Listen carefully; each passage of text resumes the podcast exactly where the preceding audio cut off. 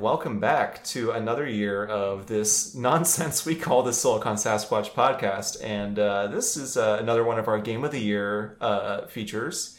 Today, we're going to be uh, going through our 10 category awards for the year of 2019, and then also uh, figuring out what our top 10 games of the year were.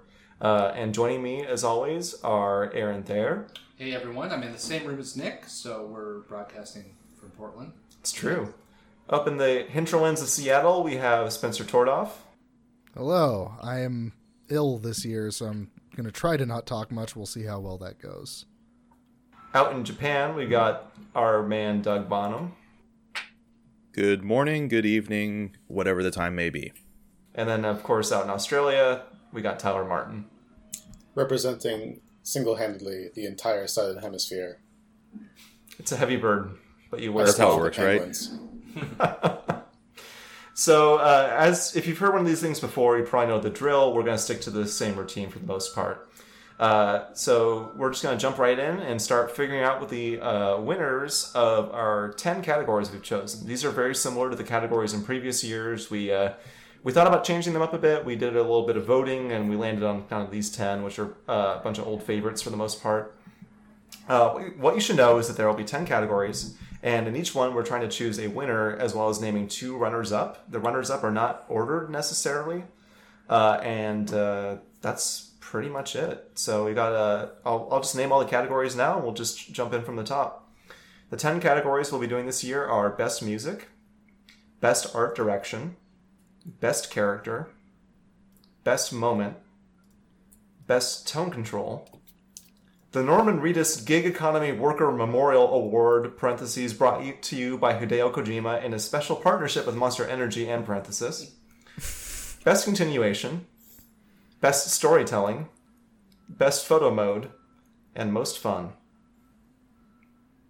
Uh, that Kojima Award has paid dividends year over year, and the man just keeps putting out stuff that warrants an award. So hey, um, or a category, I should say. Not sure if he's going to win it. Uh, let's It's jump into worth the mentioning first. he has not always been the sole winner of that award. True, but he probably has the most nominations year over Yeah. year in that award for just doing the most bonkers stuff. So, uh, anyway, uh, let's jump Fans right into uh, our old favorite here, uh, best music. So this uh, this is uh, defined as a, an original score, a licensed soundtrack, some combination therein, whatever. Uh, the goal here is just to name like find games that make really good use of music and try and you know kind of define why that relationship to the music is so uh, meaningful or impacts the game experience in a positive way. And uh, yeah, we'll see where we land on this one. There's a lot of nominees. And interestingly, this year it seems from a couple of nominees like Sayonara, Realm Hearts, and even my own nominee for Jedi Fallen Order, there's a bit of remixing of kind of existing music in some way. Like Sayonara has one song, Clair de Lune, right, that is kind of remixed. Um, Yeah, but yeah, that, that that sick Debussy uh, remixing Yeah. action. So there's there's uh, music from the game original soundtracks, and um, some of it is kind of, or even Cadence of Hyrule, you could say. Some of it is original Zelda music that's been kind of reimagined. So there's not just um, straight up new music here, but some reimaginings of classic um, scores from across different. Uh, I think an important distinction here is how the game uses music. Like, if we had been doing this back in the day, it's not like we would have put up Tony Hawk Pro Skater 2 as best music. Speak even for yourself. That Which- soundtrack fucking rips. Yeah, it still does. Super does, yeah. but it has very little to do with the game.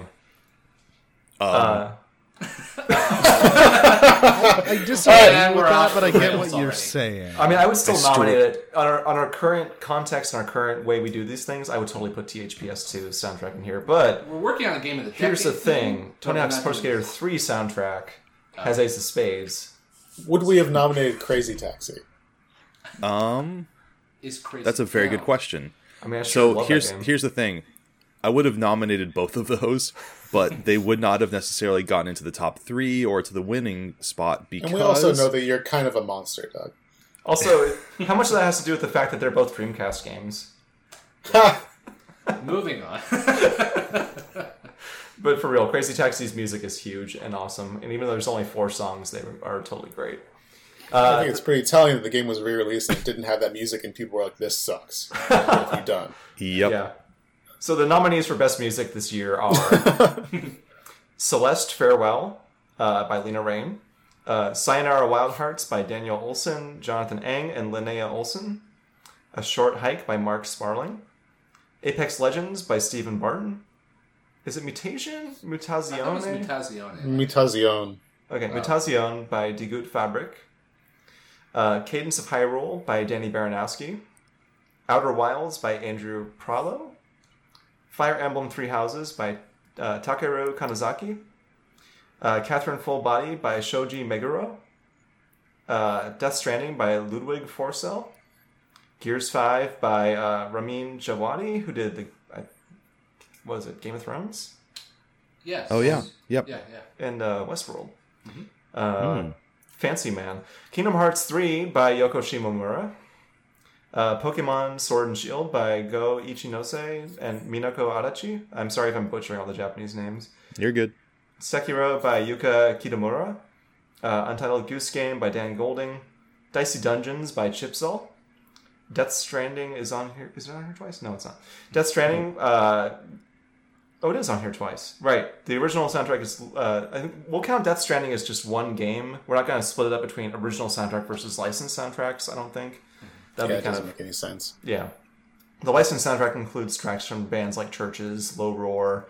Uh, I think Major Lazer's in there. CHVRCHES did make it specifically for the the um for the game. They Like, did, It wasn't yeah. just yeah. Yep. kind of like with uh, Kingdom Hearts 3, uh, Utada Hikaru did a song for the game too with uh, who was it? Skrillex. Skrillex. Yeah, Drop that. That song fucking rips. Yeah, though. drop it, please. Uh, no, that song's great. Uh, Legend of Zelda: Link's Awakening. Uh, Ryo Nagamatsu, who did the remake compo- compositions, arrangements, and then uh, Minako Hamano and Kozue Ichikawa did the originals. Eliza, Matthew S. Burns. Trails of Cold Steel 3 by Falcom Sound Team JDK. Uh, Later, later, meant just kidding. Later Alligator by 2 Mello. And then Jedi Fallen Order by Stephen Barton, Gordy Haab, and Nick Laviers. That's a lot of All right, nominees. so- It's We went a little hard here. Quite a number of nominees. category, I think. yeah, it's a it's this is a great year for music, more than anything in games, maybe. Yeah. All right, let's start the bloodletting. Um, Yeah, who wants So- to start? Celeste Farewell, Nick. Uh, is it sig- is it different than normal Celeste? Is it Yeah. improved?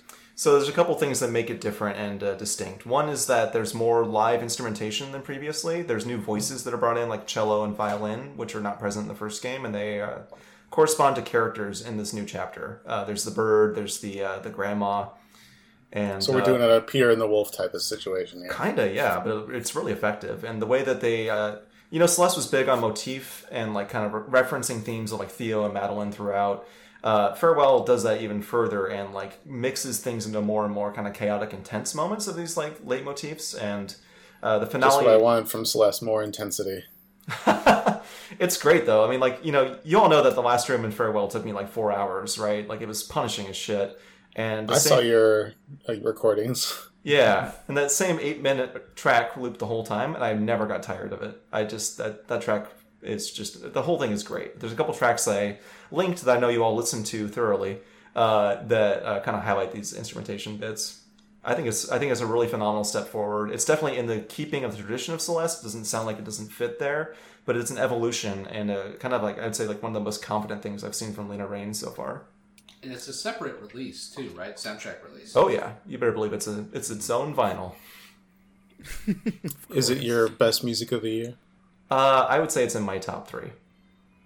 How does it compare to Sayonara Wild Hearts? Uh, Sayonara Wild Hearts is tricky because that game is all music. Everything you're doing is synced to the moment, to the beat. I mean, it's called a pop album that you play, yeah.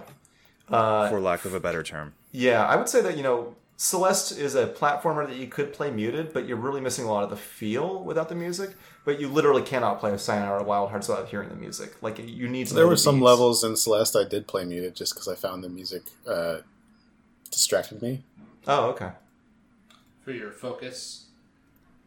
That shit's hard, man. Into the gamer It is, zone. it is a hard game. Uh, I think those are like two of my three favorites for the year, so I'd be hard pressed to drop them right now. Uh, Aaron, you want to defend a short hike? Well, I'll jump to the defense of that too. Yeah, it's. Uh, um, As Nick picks apart every one of his little darlings. yeah, I I'm curious to hear what Nick says since he has more of I would say arguably a uh, music critique background than I do. Um, but I think that as far as the standalone soundtrack, um, a short hike is one of the most pleasant soundtracks and just vibes and with its acoustic arrangements and just upbeat almost like i, I want to say like a mario sunshine corollary in a way like it has this Yeah. kind of pleasant beachy vibe tropic vibe vacation vibe it's just well done very clean very rich simplistic but it sets the tone and the theme for that hike that you're doing up this mountain as a bird person meeting strange animal people and doing this kind of light, pleasant platforming. It just fits. I know this is not tone control, but it fits the tone of the game very well, and it's just a great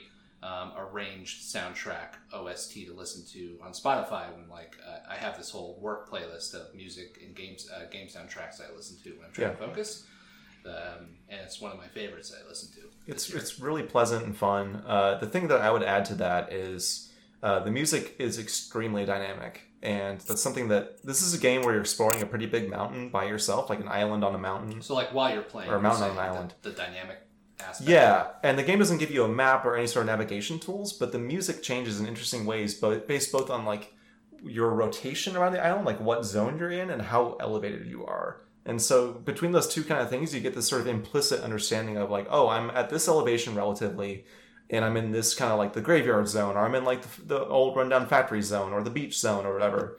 And there's these little like melodies and also instrumentation changes that happen at all these different intervals. And It it's a very reminds me a clever lot thing. of Celeste original Mm, soundtrack. yeah. and especially as you as you complete a short hike and you get to the top of the mountain to Mm-hmm. essentially fly back down, which sounds boring when you say it that way, but the process and the journey up to the top of the mountain is wonderful. Yeah. and it's a great payoff to float down and with the sunset and just the way that the game um, wraps up its its short story.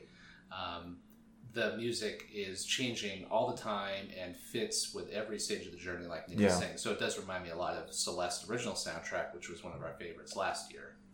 Th- This is the only game I've ever played that felt like I was actually on vacation, and the music really fits that nicely. Yeah. Like it's a really just good, like fulfilling vibe to it. So, yeah, So Nick, is that your top three? Yeah. I mean, I filled this spreadsheet out first, I think. So, So yeah, for those because you can't see it, our top three currently are Celeste, Sayonara Wild Hearts, and A Short Hike. So, you know, yeah. I mean, I, I have probably like a top twenty of music this year. I loved a lot of stuff, but those are, I think, pretty hard. Okay, well we only contenders. have three uh, yeah final choices, so you're you're gonna have to like remove something.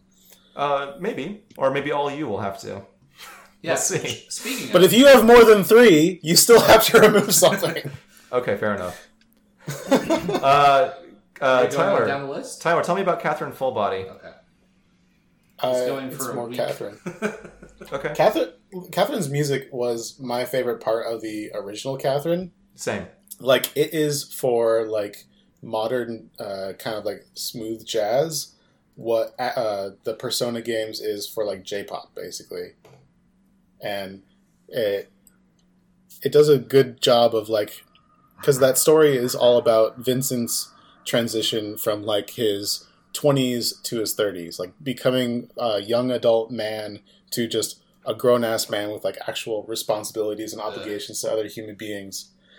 So it, it, the music kind of reflects the both the stress like the relaxation of his old lifestyle where he doesn't really feel like he's uh, responsible to his girlfriend like he doesn't really have to like, constantly like check in on her doesn't really owe her anything. And then like he feels like the looming pressure like her friends are getting married like he's like oh shit like this is this like guillotine hanging over my head. And it does a nice ebb and flow of the the stress and the calmness of his lifestyle based on the particular uh, moments you're in and I listened to the full body soundtrack. I haven't played a lot of the full body game because it's just it's more of a an, an expansion where you still have to buy the whole game over again. Oh yeah. It's in that true like awful Atlus style. Yep. But yeah, they just add uh, segments to the story. So it's it's more Catherine, and I really like Catherine's music. So So I'm I wanted- curious, just out of curiosity, since I never played this, is this soundtrack remixed, different, new? Are there new? sa- Uh, uh, there are new tracks. Okay. There are new tracks because there's a new character. There's new themes in the story. They are adding a bit more uh, complexity to uh, Vincent's uh, quandary between the like light and carefree lifestyle he had before and like the responsibility heavy lifestyle of his future. hmm kind of like implying like hey this is all more complicated than that it's not just a binary choice between do i remain an arrested development uh, youth or do i grow up? It's not quite as simple because not everyone has that luxury which is what you see through uh, the new character Rin, who is uh, revealed to be uh, transgender. But so she has her own uh, set of music. There's new themes to that story. So there is new music to this, and uh, they are taking some of the themes and some of the the beats from the earlier soundtrack as well. hmm In the interest of time, I think I'm willing to already say I can drop Sekiro and Pokemon from consideration. Cool. Anyone gonna fight that? Um, I No. think I, I would just say that Sekiro has those of you who have not finished the game in full, which will be I have a not. later discussion for actual placement on the list. I know I will lose that battle. Um, that it has a fantastic uh, soundtrack throughout. I think it's a more mature soundtrack than the Souls games because that never really connected. Is it less anyway. stressful? Because I can't Yeah, really think do so. anything when I listen to like Bloodborne soundtrack because it's just like makes me physically uncomfortable. I feel like the Sekiro soundtrack, uh, it it leans on your classic like tropey, not in a bad way, but it does lean on those established tropes for soundtracks for like samurai films and um, so Kurosawa films and such. So it's not like completely original or crazy. It's not like uh, introducing a Bayonetta hard rock kind of soundtrack into a samurai um, um, setting, but it's a really well done soundtrack. Uh, I think it's great, but I also don't.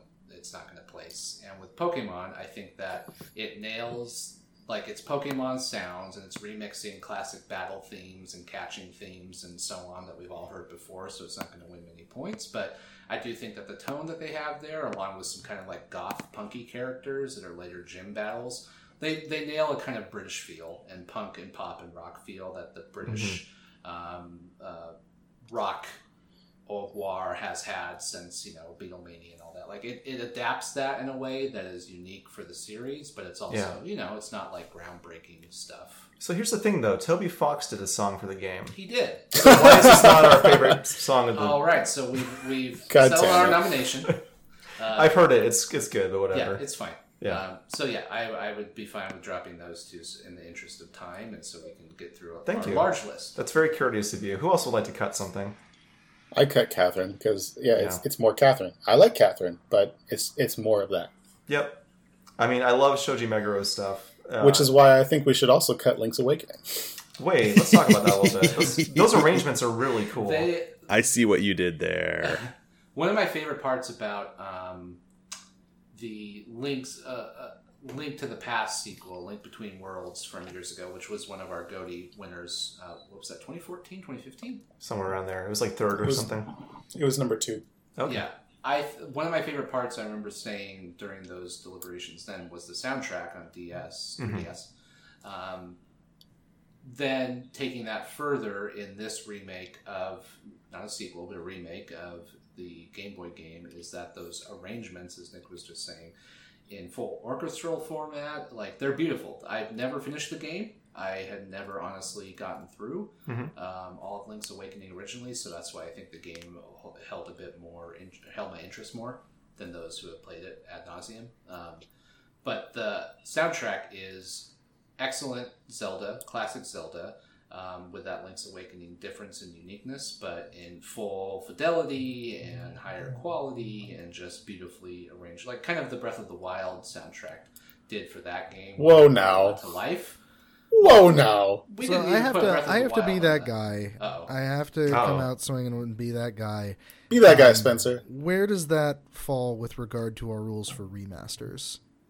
I think we kind of abandoned. We don't really have right? rules. Did we about give up on it? Okay. This isn't really a remaster though. This is a full on remake. Yeah, this is Like a the whole remake. thing was made from Like- the ground ground up. Later on, we'll be talking about Resident Evil. It's kind of the same thing. where That's a remake too. Full Yeah. remake, Yeah. with a whole new engine of a game, remixed in some ways. Whereas Catherine Fullbody is like an expansion upon the original code. So it's so it's Celeste. Celeste, yeah, sure. yeah, Celeste is Celeste is literally just DLC for a game. I'm not saying it's a brand new. I mean, it's like because on the one hand, you know, I'm all for, um, you know, hearing old compositions in a new form, in a Yeah. form that's more suited to them. At the same time, it's not a new composition, a new arrangement, maybe, but um, Well, yeah, when we were at the start of this discussion of the categories, that's kind of what I was saying. Is like we have a lot of old music being yeah, we remixed do, or we repurposed. do. That's a fair point. yeah. But I will say that for Link's Awakening, I think it is beautifully done. I also am not qualified to compare the original Link's Awakening um, chip tunes to the now remixed arrangements. So I'm fine to drop it. I pretty much have a played all of my. Game Boy games with the sound off. If yeah, you Tyler and Nick, because I know you played the original, have a thought on that. The only Game Boy game I listened to sound on with was Tetris. Okay, I listened to the sound on with every Game Boy game, and I feel pretty comfortable. Yes, comfortable. Game Boy did have amazing music. it did. Link's Awakening might have the best um, that I can think of. This or Cadence though, if we're choosing Well, a Zelda game. What what made me excited about the Link's Awakening, hearing that on the Switch version and remaster, was thinking of the. It, it feels like a progression of Zelda music in general. So like Breath of the Wild was more new, and it re- it reduced its usage of old classic Zelda songs in large part. It felt like there was a lot more of incidental music, right, where it was filling in the background, but. Link's Awakening was a full on like let's do new compositions of old favorites in this like really high fidelity way um, and that's exciting. So it makes me excited for the future of Zelda music, but I also don't know Yeah. if it's that different from the original. To your point, Well, here's what I'll say. As someone who played Link's Awakening obsessively as a kid and has listened to a lot of the soundtrack of the remaster or the remake, uh, I watched. So there's a YouTube channel I plugged to a few of you called 8-Bit Music Theory that I love, and there's a recent video that the guy did where he looked at um, the arrangements in this game specifically and talked about how it's actually a, like not a full orchestra and it's not just a woodwind like quartet; it's actually a quintet. And the way that the instrumentation kind of comes in and like there it's it's it's really interesting because like these songs tend to loop really on really short loops in the Game Boy original because of like memory constraints or whatever. Um, and, and the remake, uh, there's a lot of variation that will come in, like on you know they'll play like verse, chorus, or whatever, and then like in the second time around, a different instrument will have like the, the melody on it or something, and like it's it's a minor detail. I don't know if I'm gonna say this like needs to be on the top three, but like there was a lot of thought and care put into it to really try and preserve the spirit and a little even some of the chip tune sounds of the original while keeping like you know bringing this like kind of fresh the sound to chest it. opening sounds, and Yeah. things like that. Yeah, So Yeah. Nick, are either of these games in your top three? Uh, no, I would say Link's Awakening is probably my top five. I don't. I think Cadence of Hyrule is not going to hang. I love those remixes, but I can take that off if everyone's okay with that. I'm fine with that. yeah, same. I mean, Danny Baranowski has, does some great stuff, I, and this is some. All of these stuff. people are unique little snowflakes. They have all done amazing work, and we should praise all of them. But only three of them get to be chosen. Okay, So We got a so let's talk about here. Apex Legends. yeah, we've made some strong cuts. I've made. I was actually I was actually about to say that. So for the record, um, Stephen Barton was one of the composers on Modern Warfare, which I think, in terms of military shooters, has one of the greatest soundtracks of all time. Um, that being said, yeah, it's. I, you know, it does a good job of making it sound like both a military shooter and a game show, which it is. Um, I think it's modern, it's fresh, it's interesting. It echoes Titanfall, uh, the Titanfall and Titanfall 2 soundtracks, which he also worked on, um, well making it clear, you know, this is kind of a new era. It's not the same conflict that we're we're used to. Um, but all that being said, um, nah, yeah, we can get rid of it. I pretty much just put it in there because that main theme that you hear when you're like getting into a game and you're like jetpacking down gets you pumped up. That's good. yeah, it, it, does it the does job. amp you the fuck Like, up. And If if you had an of audio representation of a hype man, that's what Yeah. it feels like. You feel like you have a dude like on your back, like cheering you on, like, "Yeah, dog, you got this."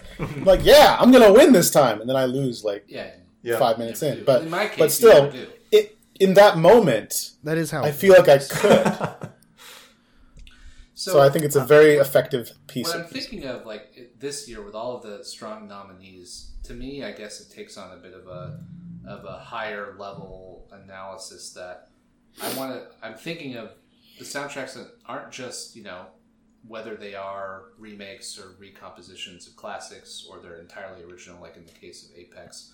Like, is any what is the music here that is going to stick with us after 2019 is iconic enough because we have so many nominees that Oh, yeah. defines maybe not this year, but like defines the current state of um, music composition and what artists are doing that's original and unique and will Mhm. outlast this year, considering the rest of the strong nominees that we have so many in this category and like.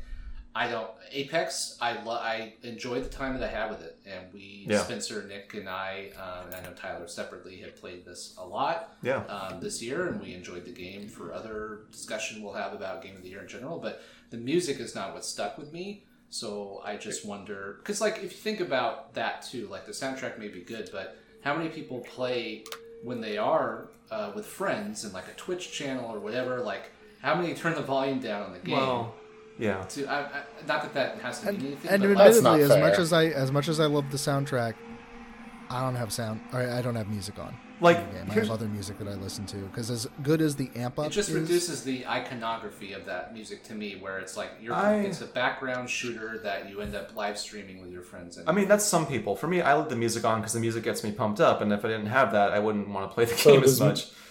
Does me playing Celeste without music does that mean that I don't enjoy or appreciate Lena Raine's music as much? Because I disagree with that premise. sure. If you play a game enough, if you're focused enough, sometimes you just want to uh, eliminate other audio distractions. It's not a slight against the quality of that music. It just, makes means you're trying to. I guess I'm trying to what? tie the music of the game itself with the overall experience of the game, and if I'm already playing something on mute, it's less memorable to me anyway. So it's not as like cannot. Spencer and I have already cut Apex. I'm just saying that your logic right now is not uh, one that I agree with in terms of how we nominate these games. That's fair. Yeah. I mean, Baldur's Gate 2 had an amazing soundtrack, but I also first played it um, one year for Christmas when I had also received a Voodoo Glow Skulls album. So that was the soundtrack of the game, as far as I'm concerned. Uh, does that mean that Baldur's Gate 2 has bad music? I don't think. Yeah, I think it does based on. so here's what I'll say: is I, it means that 16 year old me had terrible taste in music, but that's neither here nor there. here's what I'll say as an end cap to this, which is I think you know, in hearing both Aaron and Tyler talk about this, I think we all have different approaches to game music. Um, like I think you know, at least the three of us I know will listen to it like while we're working or in like on our free time too. But I've been one of those people for whatever reason I just never turn the music on, even if I think it's terrible. Even if I'm playing like Just Cause One or something, like I keep that on because I, I don't even have any memories of that game. Yeah, I just remember wasting a lot of my life with it and thinking it sucked. But um, my point being, like you know, everyone approaches these things differently, and I think one of the, mer- the the valuable parts of this discussion for me is that this category is different things to different people, and so I think it's an opportunity for us to bring our different like kind of approaches to music all to the same table and kind of try and figure out, you know, like what do we think really kind of. I think, as Aaron kind of said, like what really will stand the test of time, or what really meant the most to games and I'm- game music this year. I'm thinking about cutting Fire Emblem Three Houses because it's a very good anime soundtrack. Yep. yeah, yeah. I think it's- would. Uh, I would- No disrespect to uh, Kanazaki-san, but yo, like, That's a great episode. it's one of anyway. those.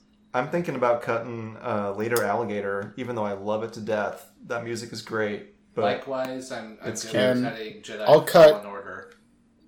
I'll cut Gears Five because like we we mentioned uh, jo- Djawadi's uh, nice resume. It is probably the most mature uh, soundtrack Gears has had yet, and I think it helps a lot in enabling Gears Five to deliver on the emotional moments that I always found kind of Ham. laughable in Yeah. previous uh, Gears games. oh god, yeah. So, Gears Five is most likely my favorite Gears game wow. but that soundtrack is is good. It's a good like kind of like Hollywood sounding soundtrack. cool. I, I wouldn't call it like super distinct. It, it's great to study too.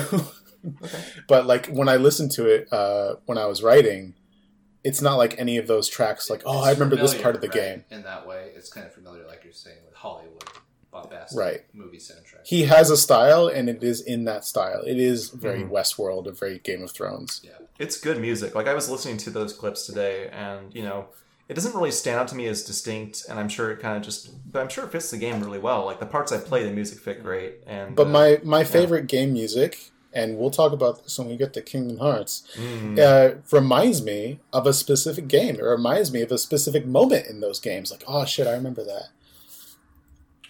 Yeah. Uh, Trails of Cold Steel. Did anyone play that? no, Why is it on here? It's it's on here because like I have a okay. Speaking Here, anime music, let me tell you a story. So I oh Jesus! It'll take like 10 seconds. Uh, I have Okay. played the first Trails in the Sky. I thought it was pretty cool. I played like five hours. Uh, my friend Ben is a gigantic fan of this series, and he was like, Look, this soundtrack fucking rips, and gave me a bunch of music to listen to, and I listened to it. And then I, I think I forgot to share the link with you guys. So uh, I'm going to cut it right now because it probably wouldn't have hang, hung even if we like actually all listen to it. But if you like your JRPG, Nihon Falcom stuff, boy, that sure is that. I'm What if I it has don't? merit. Yeah. Well, then you can just skip it. Yeah, so I said before we can drop Jedi Fallen Order. Um, Nick and I were talking in, in our channel that The Mandalorian, as far as current Star Wars properties, is doing more interesting things with Star Wars music and making it unique and new. to me, The Mandalorian feels like the only thing that remembers why Star Wars was actually created, which is just a pastiche of like samurai and westerns Yeah. with sci-fi. Yep. Everyone else seems to have forgotten that, and then this show comes out. It's like, oh right, that's why people liked Star Wars. Oh yeah, uh, yeah. George Lucas watched a bunch of Kurosawa films, thought Hidden Fortress had some good points, and let's make this. Yeah, like. But so where, yes. how does Baby Yoda fit into Kurosawa? well, uh, Dol- No. Wolf and Cub. oh, right. yeah, there you go. Actually, yeah, no, you nailed it. Oh, So damn. This is also Fallen before Order- Japan discovered uh, marketing and merchandising. So Jedi Fallen Order is more in line with the classic John Williams scores, and um, I think it's remarkable what they did for adding to that. Uh, well known, uh, extremely well known, probably overly well known soundtrack, um, and not completely reusing it. Uh, the swells and the leitmotifs and all the things that they've done throughout the entire game are really well done. They Yep. fit that era of after Revenge of the Sith, before A New Hope.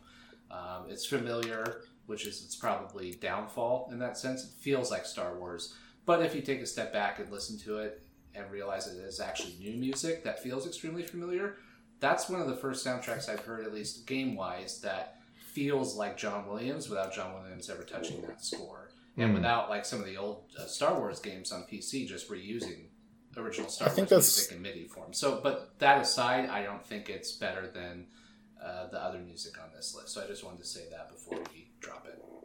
I think that's one of the reasons that I don't really care for the new trilogy's music because it's just trying so hard to Yeah. ape that old style. I mean, it's literally John Williams, right? Yeah, he's he's getting in there before he croaks. I mean, not not to be harsh, but he's like Look, they're gotta get paid. yeah, Yeah. they're trying to get him in and do the soundtracks for sure. So, but yeah, Jedi Fallen Order has good music. It feels like Star Wars. The game feels like Star Wars, which is a whole other problem we'll talk about Um, later. Who nominated Mutazione? Uh, me.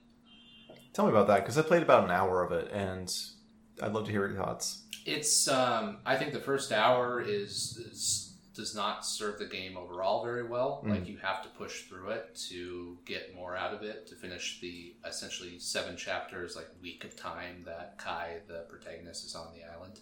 Mhm. Um, but that soundtrack is similar to me, like a short hike, where it fits the theme, the jungle, um, unknown, um, mysterious vibe, and each character ends up kind of having a theme. Um, it's just a very simplistic kind of, uh, for lack of a better term, exotic um, arrangement of different, you know, um, hand drums and flutes and chimes and things, and it's just it's pleasant. It's nice to listen to. It's not available on Spotify. Otherwise, I'd be listening to it like in my work playlist. Mhm. Um, but it was probably my favorite part of the game throughout, so that's what stuck with me the most. I think it's you know not not in previous years when we talk about uh, Die Gute Fabrik was Sports Friends, right? Yeah. Our winner in 2014. Mhm. Me not caring about their that game, Yeah. that experience, and then realizing now that this, you know, kind of traditional adventure game.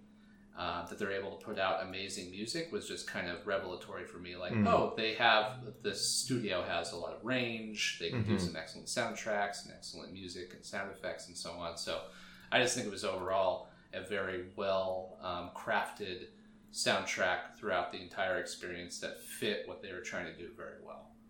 Cool. But um, Aaron, what are your top three right now? um, for soundtracks, I would probably say, um, even though I was not a fan overall of the gameplay experience, I thought Sayonara was really well done. I can't deny that. Um, I'd say um, Mutazione, and then from what else I played on the list, honestly, um, I can't remember the Goose Game music. Oh, we should want talk- to talk about that. We'll have to talk about that for sure. But um, I would say, I guess, Legend of Zelda, just because. Or, sorry, Which one? Uh, I should say Sayonara, A Short Hike, and uh, Mutazione. okay. I totally skipped over A Short Hike, not because I didn't just say great things about the soundtrack. I was reading the list. Cool. So Legend of Zelda will be my fourth, but you know, I think we can probably cut that unless Nick, you feel uh, passionate about keeping it. I just haven't played it, and just to really experience the music in context is pretty important for me. So I don't know if I can really stand up for it. I Um, think it's okay to drop that. yeah, I think we just lost all our formatting on the cell. Yeah, it's pretty obnoxious. Oh, there it is. Okay. Uh, looks like uh, you're editing in there, Tyler. So you can also cut out uh, Eliza if you'd like. Um, I thought the music fit the game very well. What was notable for me was the, the, the person who wrote the whole game, like the, all the dialogue, designed it, uh, also did all the music composition. And so, like when there's a big, like a, a subtle story twist, or you start to like see a dark side of somebody emerging, the music fits really, really well. It's all timed and paced very nicely to the events that are happening. Which Um, game are we talking about right now? Eliza. Eliza. Okay. Yeah, one of my favorite games of the year, but um, I'm not sure that the, the music's great. It's a big part of the game, but I don't think it hangs with the top three here. Just trying to. There's just so much cool stuff happening with music this year. So we're good with dropping Eliza and Zelda. Sounded like. I think so. And le- that's Link, Link's Awakening? Yeah, Yeah, we already dropped Cadence. Right. I think um, I'm curious. Nick, do you want to keep Dicey Dungeons? Well, before that, I was curious to hear about um, Outer Wilds. Yeah, Is there Yeah. a lot to say there, or yeah. I mean, there's a lot to say about this for top ten. I think. Um, but what I'll say is that audio is a big part of this game, and um, music in particular. Uh, so two things here. One is I've been learning a lot about interfaces lately for a job I'm doing, and uh, and also about like audio and like visual visualizing and soundifying data is a big thing right now for me. And so Outer Wilds does a really great job of telling you through audio like exactly what's happening with your ship, uh, the tra- trajectory you're on, the impact you might be facing from hitting a rock if you go too fast, stuff like that. Like there's a lot of cues there. The other thing is that um, the game is thematically very heavily linked to music and musical instruments in particular. Like you know, if you play the first hour, you know that like you can pick up these signals of different instruments that are being played on other planets, and those correspond to other explorers, right?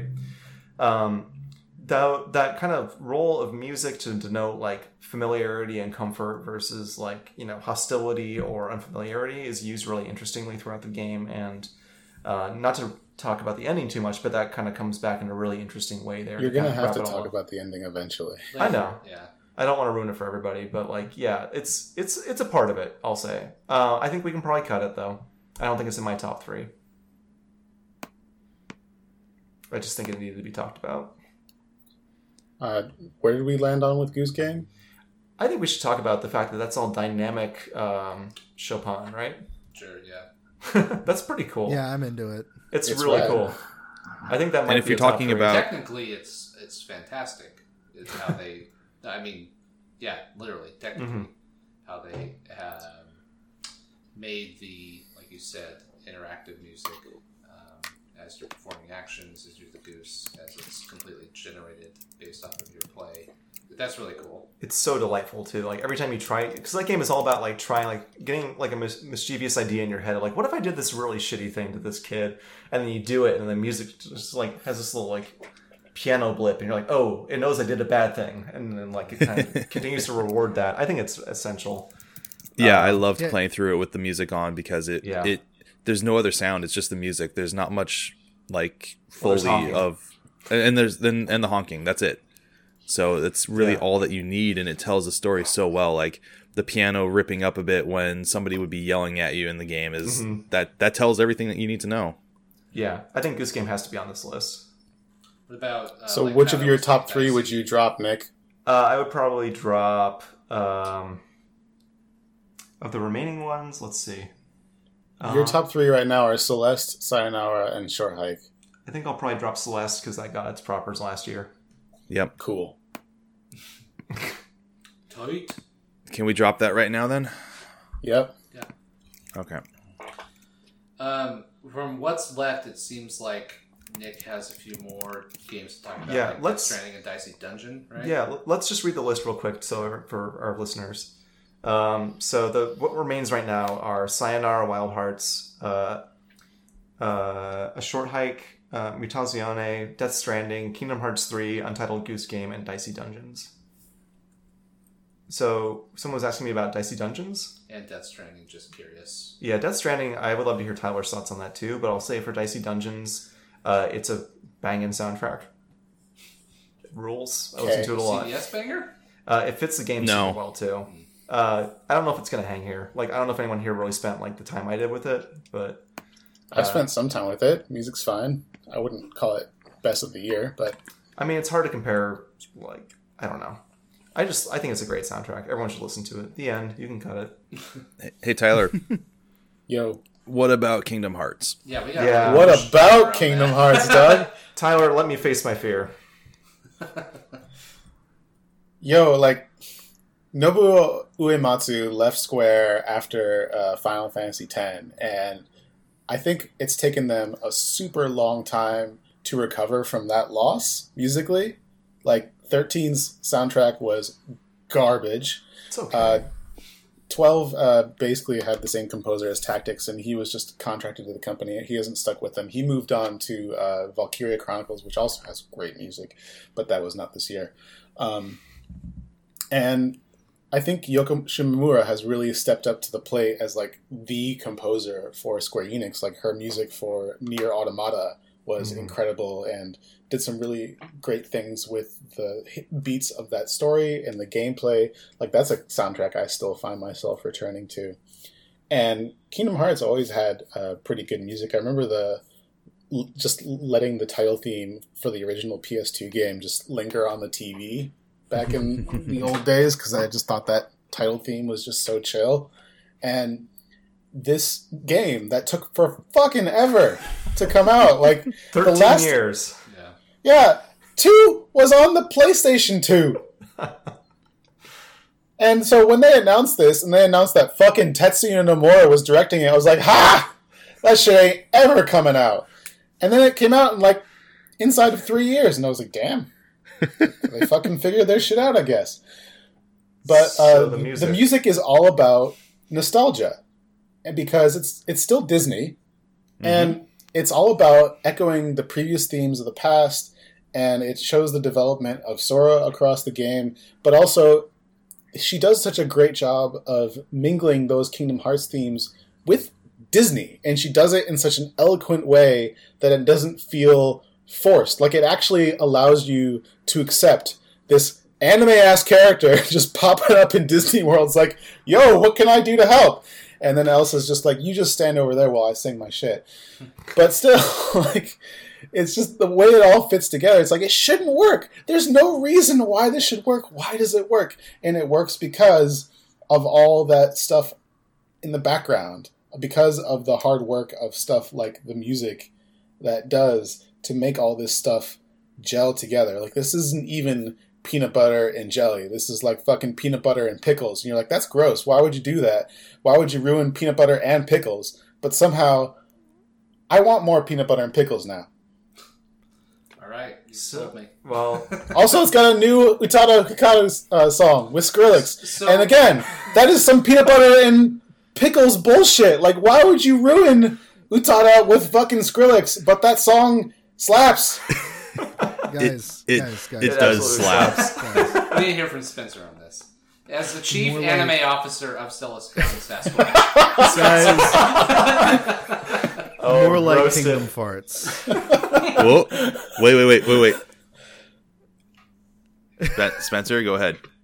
I, I, more like Kingdom Farts. yeah, well, into the mic. That's all I got. Breathe into the That's Nailed all. I've got. So uh, am I? Am I? So I remember. So Megan finished that game. She finished Kingdom Hearts three. I was there for on and off as she was playing it this year.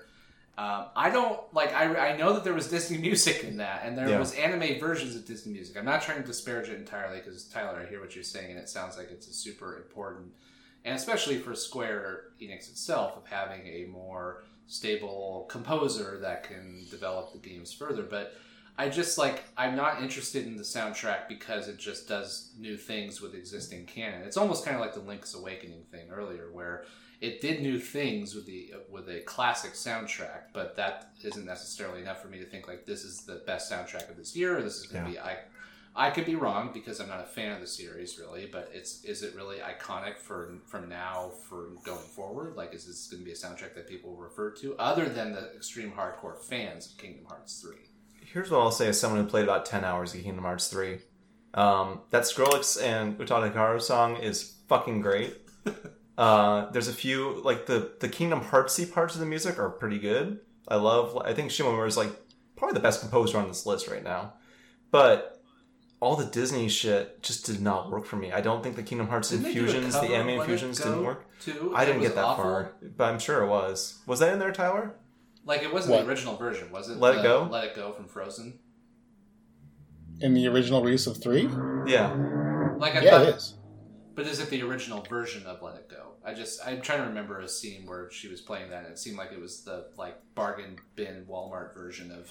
Let It Oh, yeah. I like- mean, yeah. I'm not a Frozen expert. I'm like 90% sure that is, in fact, Idina Menzel. Oh well, she needs to get. She's she ain't lessons. that big for her britches. Can't be doing video game music.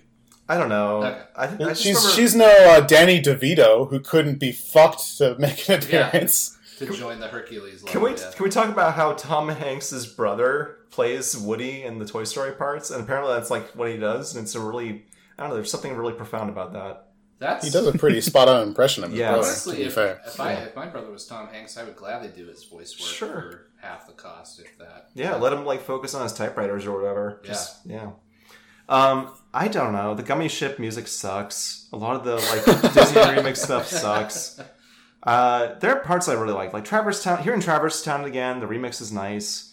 I just, But isn't I, that the thing? Is it's like I'm hearing a lot of it's a remix, of Yeah. remix, and I just don't think this is a top three for me. the the deeper you go in the game, there there is more original music because this this actually is like a crescendo on Sora's story. Okay, Like the end, it ends in such a way that there's there's clearly going to be more Kingdom Hearts. Like they Sure. are not done with this. Of this course. shit. in but they actually somehow managed to wrap up Sora's story, or at least it seems like it's wrapped up. Like it, it, it, there's more than enough there that could continue on with other characters. then we can get Kingdom And Hearts fucking Andromeda. Haley Joel Osment's an old man now. yeah, and uh, yeah, he- great work in Silicon Valley. yeah. Great Palmer Luckey pastiche. um, so okay, how about we talk about Death Stranding and then we make a decision here. Yep.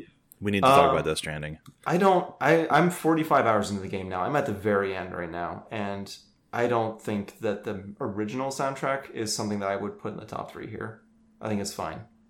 I, I think like. I think the licensed music is really special, in the way it's used. Um, where you know this is a game that's about being alone for long periods of time. It's really meant to be about doing a lot of work by yourself. The, the experience is trying to convey in my mind is like that of being isolated and of trying to like help people keep going even though everyone's all fucked up and nobody knows how to like socialize anymore or communicate or leave their homes even. And so like at these just like perfect moments where like you just get past a really dangerous section you just crest a mountain you just get off the phone with someone who's an asshole who's probably manipulating you and then like this really chill song comes in from like low roar and you're like i don't know this band but they've got like 50 songs in here and they're all really chill. And it's just a really nice thing. That's all i want to say. It does really deliver on those moments, like kind of the same way that uh, Red Dead did with some of its licensed tracks. where you're just kind of exhausted. You just you just want to go home, I guess. I'm putting that in air quotes. And yeah, when you crest that mountain and you see that you see that uh, base that you're currently marching towards, Mhm. and you know like you're not there yet, but you're almost there. You're gonna it, get there. It seems it seems doable. The game is telling you you're going to get there through the music Yeah. coming in. It's a really cool thing. I, I, I don't know if it's going to be a top three thing, but I just it's really neat, and I, I I think you know in terms of things I'll be thinking about for years to come on this list, like that's probably in my top three most memorable. And How many top the, threes for music but- do you have, Nick? Seventeen. So so The- is that the- the best BB moment theme. or is that best soundtrack? Uh, Best music? I wouldn't. It's not really a singular moment though, because No. it It's- keeps happening. It's a it's a theme throughout the game. Yeah, it just keeps happening.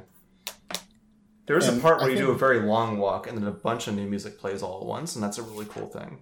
The original song that uh, Ludwig uh, Forssell composed, uh, Bee's theme, that comes up a lot through uh, Mads Mikkelsen's character and throughout the song, and I think that song works really well with the story. hmm Very effective trailer piece too. Um, Hmm. So I feel like the big dogs are going to have to fight out the Death Stranding Kingdom Hearts Goose Game thing. So I'm fine to drop um, Itazione, but keep a short hike. I think a short hike is a stronger soundtrack.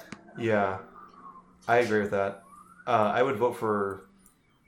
Should we start saying like what our top threes are and see where we land? Well, also we should make this quick because this is just the first. I already of uh, our... labeled This is the names. largest category, so hopefully the next few. will- Yeah, this Yeah, is always the hopefully this longest goes one. quick. I've put names next to what remains so we can see top threes. Doug and Spencer haven't really weighed in in any capacity. I mean, I, I don't really have a, a horse in this race. Goose so. Game, I know Doug can speak. to. Goose, I, I do like Goose Game It's quite a just- bit, but The I other also one- think Goose the- Game is going to place high in the top ten. And Sayonara, Doug, you played. So Yeah, I I finished that. I love that. That's a fantastic soundtrack. I might actually go get. Yeah, That seems the most likely uh, winner. I would say that's my number one with the bullet.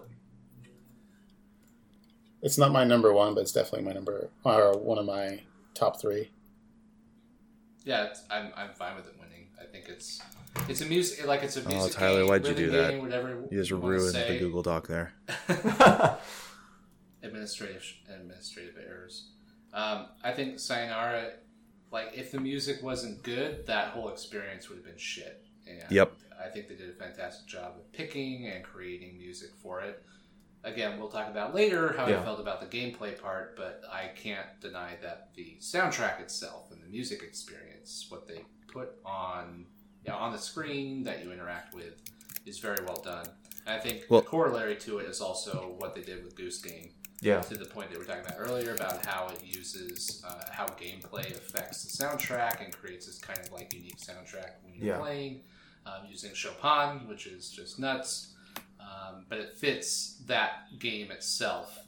Um, as you can hear what I've been talking about earlier, like I'm, it's not just the best music that was in the game, but how the music fits within the style, tone, execution of the game itself, how it serves the gameplay right. um, you know something like i'm just going to say you know kingdom hearts 3 like it serves the gameplay but it feels like it's a bombastic extra like it's a special effect for the overall experience and maybe to, to someone who is more of a disney fan kingdom hearts fan it does mean a lot more but to me it's not like improving the gameplay as i'm playing it i could play that game on mute for example even though i said earlier i wouldn't do that um, I could play that game on mute and not feel like I've lost anything of the gameplay experience, but you Mhm. couldn't play Goose Game or Sayonara on mute to that. Let's be fair though, you're not playing Kingdom Hearts 3 at all. I tried to get a trophy um, since Megan had mostly completed the trophies for me. I tried to get like the dancing minigame trophy, and I tried. Uh, it was I think Frozen. I don't know what Rapunzel. Who gives a fuck? And that was like some of the worst gameplay mechanics I've seen in a long time, like a dancing minigame and the trophy. And I was just like, who plays this shit? So that aside, I mean, that's my entire review of Kingdom Hearts 3, so. Yeah. But Megan enjoyed it, so I'm not taking that away from her. I also, yes, to your point. Clearly you are. Yeah. Yeah, I played a fair bit of it. well, her game of the year is Untitled Goose Game. I have to say, Okay. early early votes there, but I would say probably most people on this planet who played a game this year that was called Untitled Goose Game would call it their game of the year. yeah.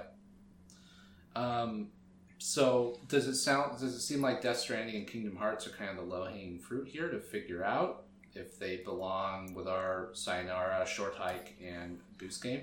Because then we'd have to figure out between if those. I feel were- like a short hike, Death Stranding, and Kingdom Hearts are the three that are most up for debate. Is my sense. Is that fair? Sure. Okay, so let's put Goose Game as a runner-up for now. And um, yeah, I, I just I think of those three. I, I my vote's a short hike. Yeah, it's my favorite listen to soundtrack from a game this year, um, but it also fit the game very well too. I think it's a dual purpose soundtrack. But I would gladly cut Death Stranding to narrow things down. I wouldn't. Would you cut Death Stranding before Kingdom Hearts or vice versa? I already cut Kingdom Hearts. Oh, you did. I can't see I, that. I, I, I felt like that's a, a losing uh, fight there, but Kingdom Hearts and Death Stranding with Sayonara are my top three. Okay. I mean, I do like Death Stranding's music a lot, and the use of music is really inspired. And I, I did like the original uh, compositions by Ludwig Forssell. I thought it was a good, um, like it has that kind. even though it's supposed to take place in America, like it has this very like future Scandinavian kind of feel, like just kind of like Mhm. Wandering this extremely like volcanic, rocky uh, countryside. hmm is there like it, a, it does feel kind of alienating and isolating in a way. Is there a And debate thought- on tone and feeling between that and a short hike? Like, if it captures that feeling well, a short hike captures that feeling of exploration, excitement, adventure very well too.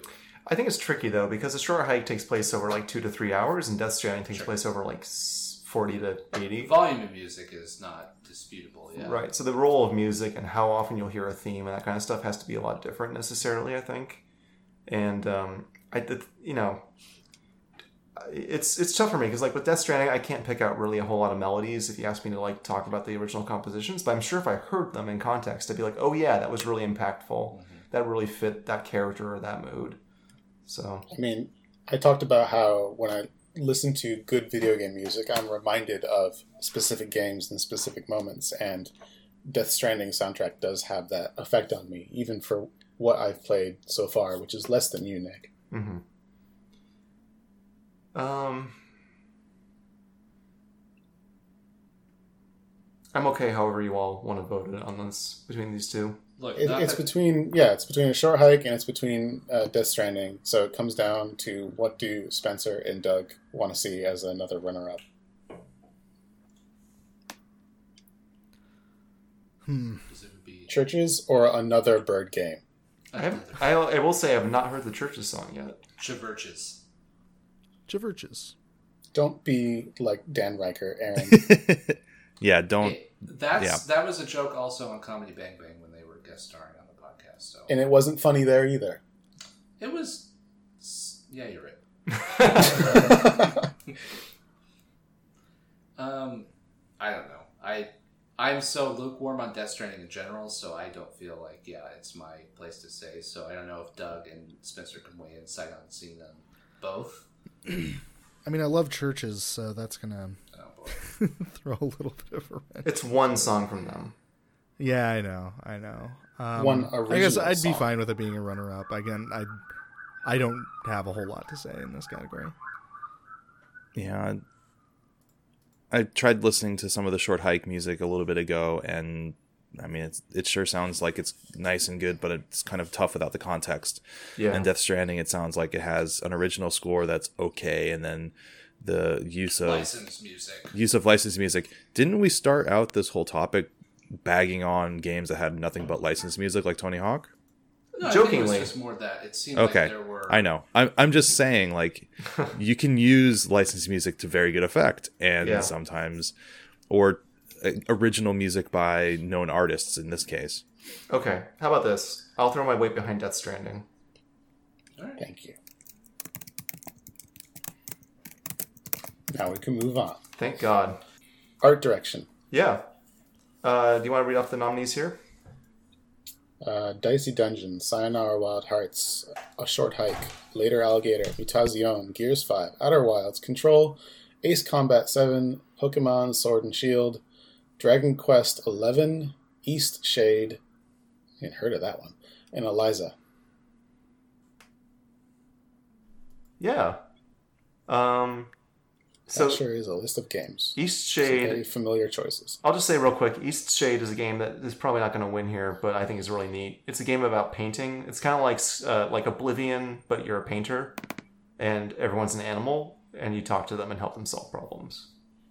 Oh, right, that thing. It's really pretty. I shared some screenshots with you all.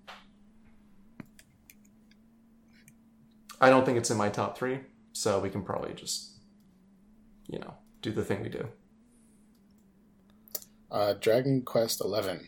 Yeah. Um, They, Er- they do a good job of getting that Akira Toriyama look in HD, which So- Dragon Ball FighterZ already did. Let, us come back to Dragon Quest. Aaron just stepped out for just a moment. I know he's going to want to talk about that, but I have some more to say there. Um, So I shouldn't cut Pokemon yet.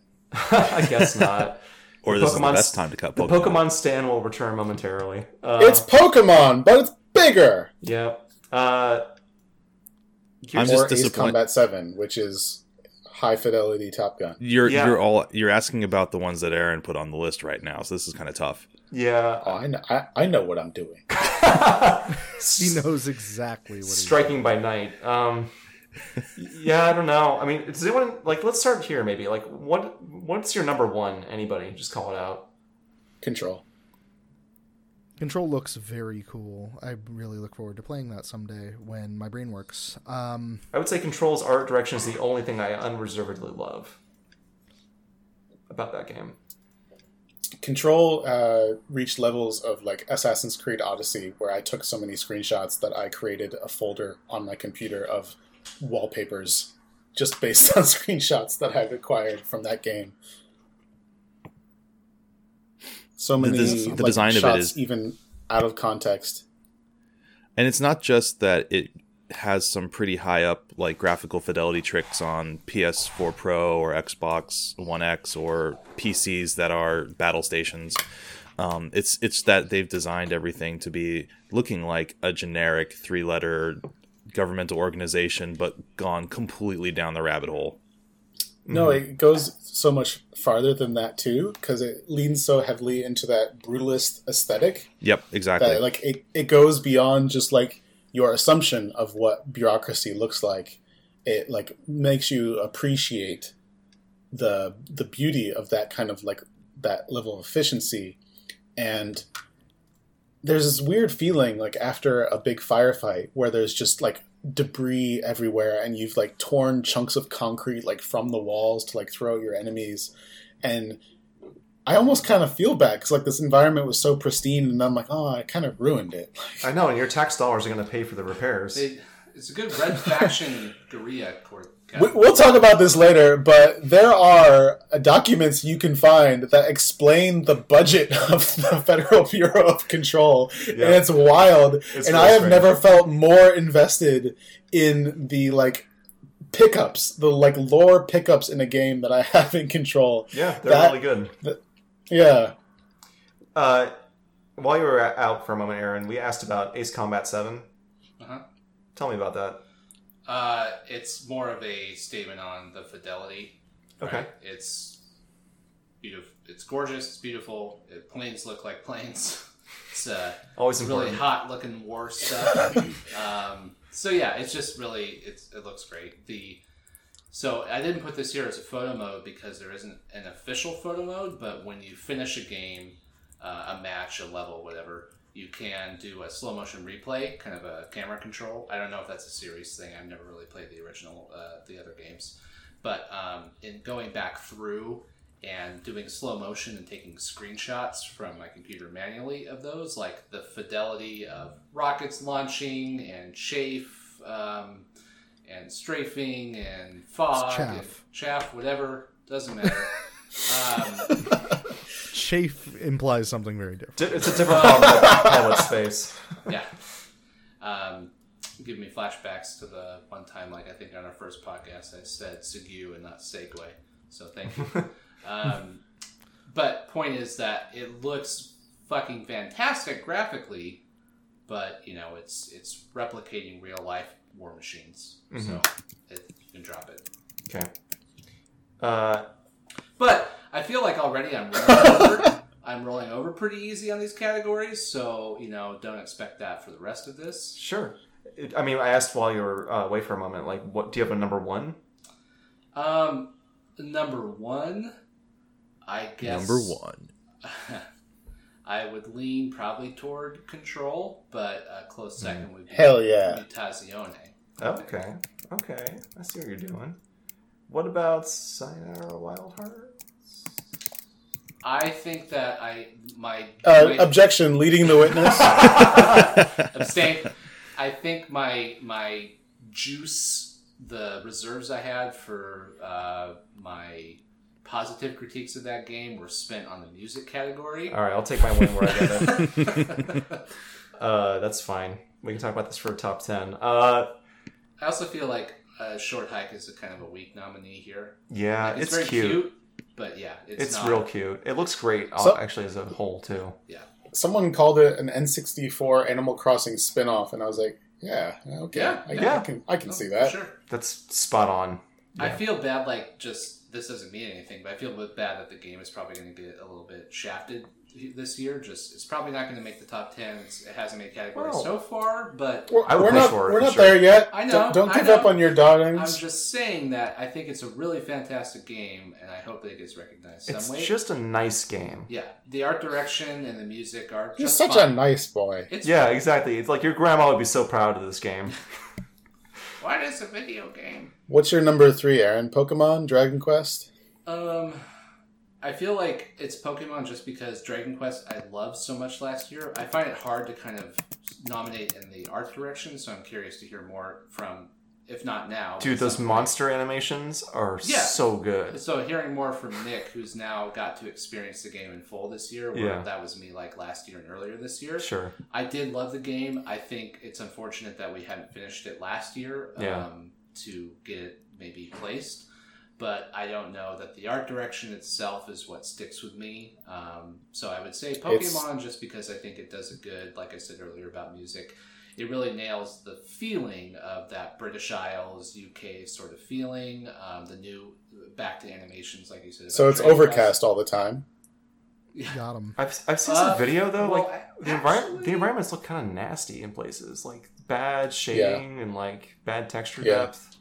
Yeah, um, The monsters look great. technically there are some it's kind of back to there was even like shitty shading in breath of the wild right like in some Not like areas this, but yeah, in some areas sure. um, and then there's a problem with slowdown because i think graphical fidelity in pokemon especially when you go online hmm there's a lot of chug Yeah. um, but in monster Game Freak's never really been a technically proficient developer. no the monster animations are great this generation the character designs fit with the aesthetic i just my note before it was removed was basically it fits the british aesthetic that they i think better than it did back in x and y where they're trying to replicate france and paris and, and probably yeah, it's pretty good phoned in. yeah not as good as um, sun and moon were for the hawaiian aesthetic i think that was a better representation Yeah. so we can we can drop that i think pokemon and ace combat okay.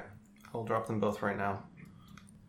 I'm very, Um, very, very sad that they didn't lean into more of Scottish Twitter with Pokemon Sword and Shield, but I'm not quite sure how that would reflect on well, the they had art a lot of itself. hooligans for the uh, like the Team Rocket. Essentially, they Yeah. felt like Scottish hooligans, For sure. so, uh, soccer hooligans. Um, Everybody loves a hooligan. it's true. Uh, we can drop Eliza. Uh, this is a game, you know, you've heard me talk about this. I, I would push hard for it in the top 10. Uh, it feels like the most 2019 ass game of 2019. Um, the art is great, and I'm, I, I guess I appreciate it more from like someone, the perspective of somebody who's made some like story games in the past and will make more. It's very, very spare, but very richly detailed in a way where like the environments are super clear to read, the interactables are super recognizable, the character designs are very strong. It's very consistent. It's just a very, very well made game. yeah, I wish I got the chance to try it before. It's on Switch. You should play it there. Um, I plan on it. We should talk about. Um, I, I, did anyone play later, later Alligator besides me?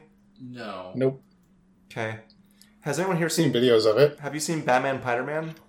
no. Yes. Okay. so Batman Spider Man's creators made Later Alligator, and it's got but why would you put that up for art? because it's incredibly fun. Their animation style is so expressive and so silly and so I don't know. It's just it's very I, vibrant. I love that web short, but I would never tell someone, "Look at this amazing work of art." I But think so far, we've got two things here. We've got two fun votes: a short hike and um, later alligator. We've got two high fidelity, in my opinion, votes for Ace Combat and Gears Five. Like, on control.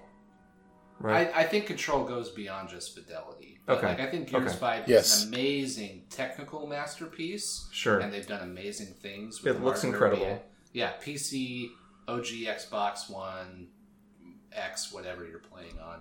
Um, but I do feel like it's still Gears. I've only played uh, maybe Uh. three hours, so Tyler, you can disagree. But what I've played and seen so far is it's Gears. It's a little more varied, yes, but it feels like you're expecting. Did you get to the open areas, Aaron? Not yet. So that Okay. is- I that's- watched- It makes a huge difference. I watched my roommate play some of those, and they do look pretty different. Yeah.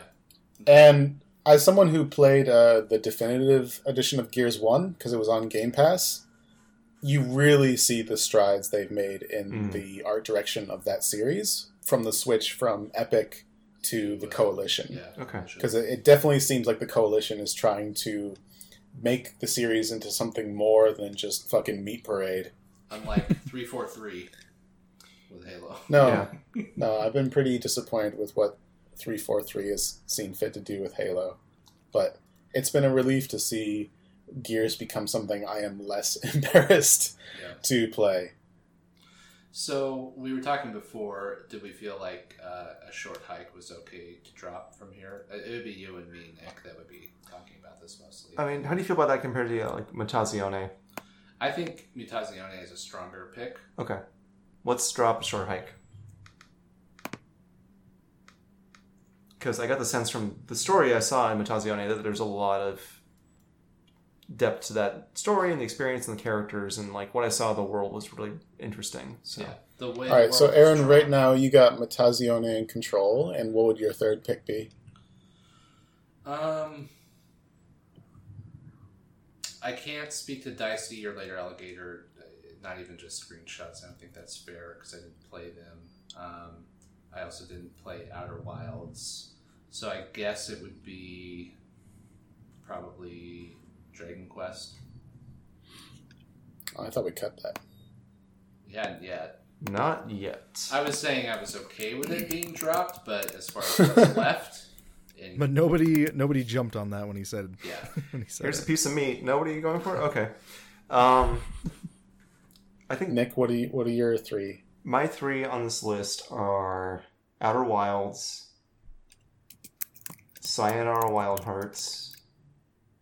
I thought we cut that. It's no, not- I was saying that I thought the music was where I spent my goodwill points, not the art. But Nick hadn't. all right, all right.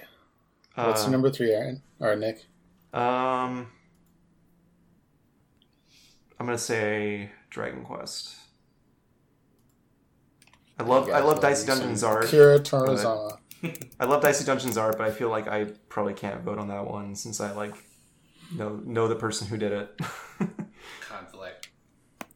How how well does Dragon Quest do the whole eight bit and HD gimmick in Now, that's a good question because I never saw that. It's on not 8-bit. PlayStation Four. no, it's 16 bit. Sixteen bit. it's fine. It's not even. It's it's it's more like thirty-two. Like Sure. that is actually a fair point to make, though. Like, it's it's more of a uh, development pipeline statement to say, like, wow, they were able to put that in there, but that's also pretty impressive. I mean, other games have done that where you can switch between uh, original or whatever and new Colk. It doesn't look like it's phoned in. It's you know like you know like when Square will put out like a new version of Final Fantasy VI and it looks like just absolute shit. Like just they just trashed all the sprites. Like this is the opposite. This is like Enix being like, okay, we made a bunch of these games for the SNES and NES, and like we're gonna do this right. And the sprite art is really tasteful. You can like when you jump into an old like world from. So the premise here is like in the uh, definitive edition, you can jump to uh, travel in time to other games from the series, like Dragon Quest one through nine, maybe ten. I don't know yet. But it you looks nice, but they didn't pull a Shovel Knight and actually adhere to the limitations of older hardware. so here's the thing, Shovel Knight didn't do that either. It just looks Yeah. like it did. Yeah, there's a bunch Oh, of little. I like, thought that was like their whole gimmick was like they were saying, the like, "Oh, parallax this game thing, would like, technically be possible." And Yeah. they, they invented a bunch of tech. They invented a bunch of stuff. It's just they they hewed close enough to the restrictions that you, You kind of like think, it was yeah, original. exactly. Like Mega Man, Liars. Mega Man nine or ten are better examples of really trying to like nail those limitations. Um, but Shovel Knight looks better because they tastefully were like, okay, we'll do all this stuff that's like sticking to the limitations, but we'll break these rules subtly so that it looks cooler. Anyway, we're And not. we know how to break Knight. the rules. We know where to break the rules. Right. Um. Yeah, I don't know. No one's endorsing later alligator. I think it's gonna where's go. Shovel Knight on this list? the new Shovel Knight DLC's out next week. yeah, that's true. Don't Um, even say it. Dropping later Too late. alligator. Okay, later alligator is gone. You should all play later alligator. It's like two hours. I do. I have it installed. I just haven't. Is it on to Switch? No, It's on the Steam Share. it should be on Switch, but it's not. uh, why is? I just don't know. What are you gonna say? Gears? Yeah, it's technically great. I, So I just feel the- nothing when I look at it. The largest critique has come from the two guys that have not made it to like the area of that game that really makes it stand out. Well, to be And- fair, the other two guys have played none of it. yeah, So when you're talking about that area that makes it stand out, are you talking about the snow areas, the big open area there, or somewhere else? there's two big open areas. There's a snow area and there's a desert area, Ah, and they they both do things that Wait, wait, wait. play There's a video game with a snow and a desert area. There's also a lava area in Gears Five. Is What? there a sewer area? Sorry. Let's Go be ahead. reductive and call that a critique. That's that's They're, fine. they're, the lighting and color in that game is incredible. Not Yes. gonna not gonna contest that. Have not been denying that. Sorry. Go ahead, Tyler. I just think Control's cooler. It is cooler. Oh, yeah. It's my number one. Yeah. But Gears is also like we have three possible choices. I'm allowed to like more than one thing. Currently, I feel like Control could be our winner for this category, unless Yeah. there are main objections. It should that. be our winner. I think it should I- be our winner. Disagree, but whatever. It, it, does mix the technology with, yes, we were talking about brutalism and it adapts that architecture um, style, but it does throughout the entire game um, do unique things with place and environment. And it just, to me, it felt like it was more than here is Remedy showing off what they can do with this engine. It was them making specific and purposeful decisions to show an environment that kind of is boring, honestly. Like Yeah. you're talking about inside a building. a lot of a it's really magical- boring. Yeah, ma- a magical gray office building with supernatural bullshit that happens. But it goes beyond that often, I think, enough to have varied environments from when you go and fight the hiss and when you go into the parallel dimension. There's like a side quest where you can go into a parallel mirror universe and Oh. fight a mirror version of yourself and you speak like backwards and like it's there's a lot God, of, they have such a thing for David Lynch, don't they? Yes, there, there's a lot of referential, kind of almost a Kingdom Hearts thing. There's a lot of reverence for established tropes in the uh, um, genre. And I, I wouldn't call the environment boring though, because even though it plays with familiar ideas, it does so in a very elaborate way. Yeah. Like each of the areas feels incredibly distinct, and you enter like this huge combat zone that's just the mailroom, but it's like the grand central station of And how mailrooms. Like it doesn't fly just when you fight. And Okay. I like this. I think you know. I'm just gonna say one thing though, Yeah. as a devil's uh, advocate here is, I feel like its tone control is greater than its art direction. it's gonna come up there too. Okay. I mean, as long as it's coming up here instead of the top ten, I'm fine. So.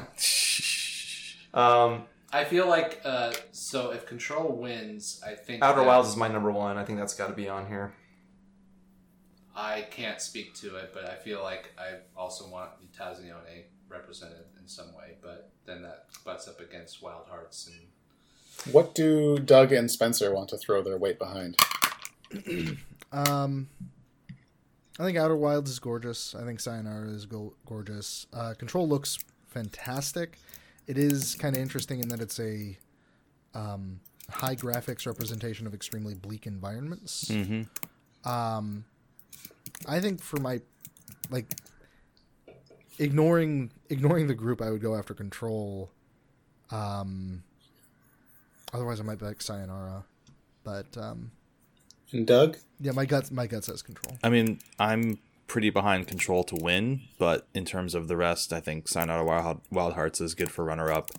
And I'm not sure what else would put on the list to be honest, because I haven't seen like because the the conversation around Outer Wilds is going without knowing anything, and all I've seen are a couple of scattered screenshots, so I don't really know. It's just a um, beautiful space. Like All right. when you see eclipses, the the sun cresting over a planet or things like that, it's just consistently gorgeous. The use of color in that game is outstanding. If Aaron and Nick acquiesce that Control is our winner, I'll drop gears. You know what? You cut out. I- It's an open check now. It can be anything. Um, I, uh, I think Sayonara Wild Hearts should be on this list, but I think Outer Wild should be on this list, and I want to let's make a deal. I mean, I think just go by votes. I don't think Yeah. I mean, Tazione is not going to get it. Gears Five is not going to get it. No. the I, do, I already dropped gears. I don't see that drop. So- Are you saving your changes? I don't think it was just. Oh, no, I see it. confirmed. So yeah, you can drop Tazione. Okay. Assholes need to play it. I yeah, I plan to. Uh, Isn't it just an adventure game? oh my god! I figure someday I'll die, and then I'll be able to play all the games I want. There you go. If I didn't know you were like yanking our chain right now, Tyler, I would have I would lay into you with a screed about adventure games. Yeah, it feels like to me uh, years ago we were doing like a, um, the Rapture game, oh yeah, and all the shit I got for being a walking simulator, and you two are standing Death Stranding so hard, and it's It's a literal walking simulator. Walking simulator. I feel like That's because it has actual mechanics to its walking. it is hard It's to walk in that game. the, the secret, the secret is that it was actually contracted by Amazon as a training program for their delivery people. So oh god, it's so grim but so true. Uh, So congratulations to Control as winner of Best Art Direction, runner-up Sayonara, Sayonara Wild Hearts, and runner-up Outer Wilds. look, we that good? was only like twenty some minutes. let's keep going. Let's keep going. Let's keep it going. you Best know, we gotta character. keep moving. Best, we gotta keep best character. I know this always takes the longest. We'll get through it. Best character nominees: Arthur Morgan. Oh, sorry, I said No. You have to read the full thing here. Okay, Arthur Morgan, Red Dead Redemption Two. Shit, sorry guys, that was from me.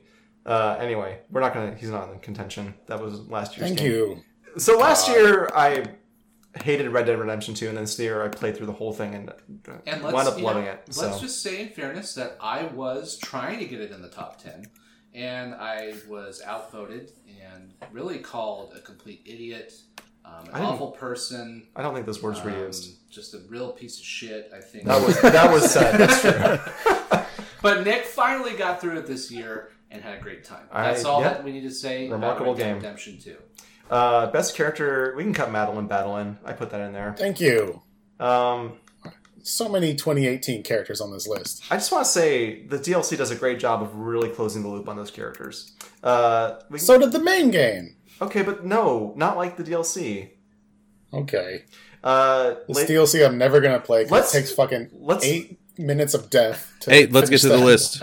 Let's The get to the list. Lady Luck, Dicey Dungeons, Parvati from the Outer Worlds, Ahti the Janitor from Control, Casper Darling from Control, Cassandra slash Alexios, Just parentheses, but Cassandra, okay.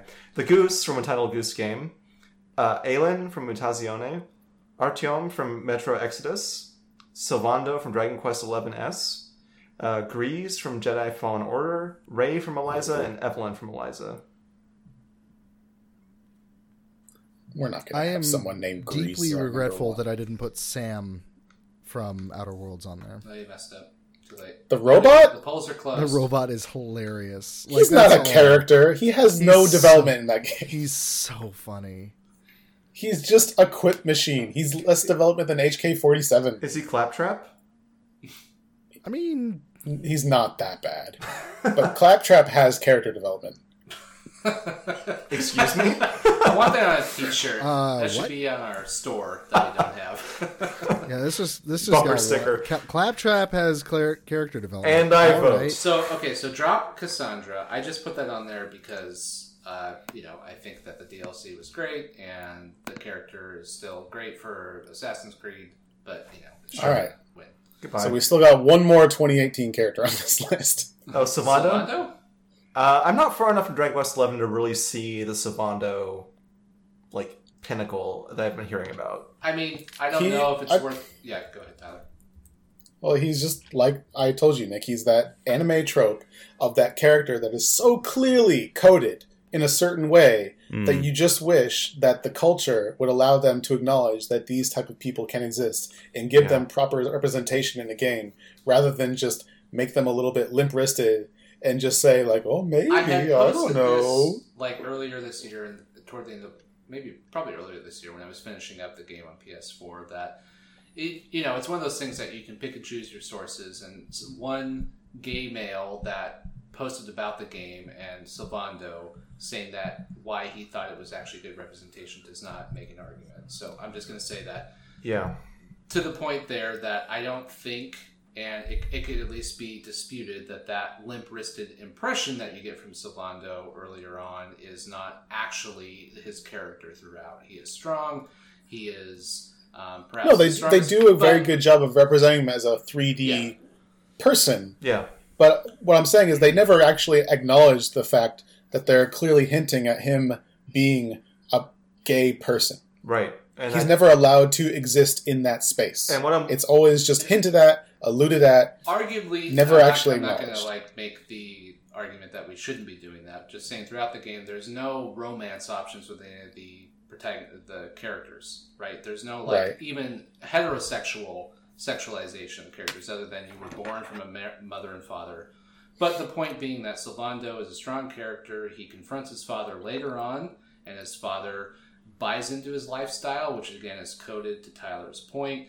But it almost is an acceptance narrative, and there's more there that I almost, but not quite though. yeah. So Yeah. Sylvando is a great character, but again, we're talking about a Japanese developer of RPGs, and that is the furthest that I've seen one of them go in a while. So Yeah, I- it's tough for me because like I don't want to give an RPG developer from Japan a pat on the back for just like not, you know, taking cheap shots at a gay character like Persona does. You know, things like that. Like, yeah, it's better than that. And Sylvando's legitimately a fun character. He's very well Yeah, written. Very, him being on here and me seconding it is not because of some quasi let's be cool with a gay character narrative. It's because No. I think he's one of the best characters in the game. Yeah, game. he's the best character in that game I've seen by far. too.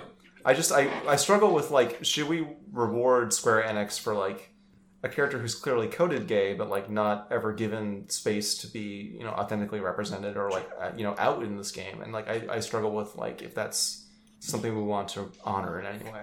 Sure. No, I think it's a fair point, and we can drop him from that. But I just want to make the point that he is It's hard a for me compared to- separate from whatever coded aspects that they put into the game. hmm I compare it to something like Dragon Age, Yeah, which granted is from a Western developer. Yeah. And regardless of whether or not you like the gameplay of those games, I think they do a much better job with the representation and the motivations of those characters than most of the JRPGs I've played. absolutely agree. Yep. Um, so I guess we're well, yeah, we can probably cut Sylvando, but I don't. Is the Goose a serious nomination here? I put that on there. I mean, what what character has represented games in 2019 as far as um, yeah, meme, whatever you want to say, pop culture, brief phenomenon, but the goose. He's right? iconic for sure. the goose is a thing though. The goose is I- so- absolutely a thing. And so if you look at our short description here, for those who can't see it, it says who stands out.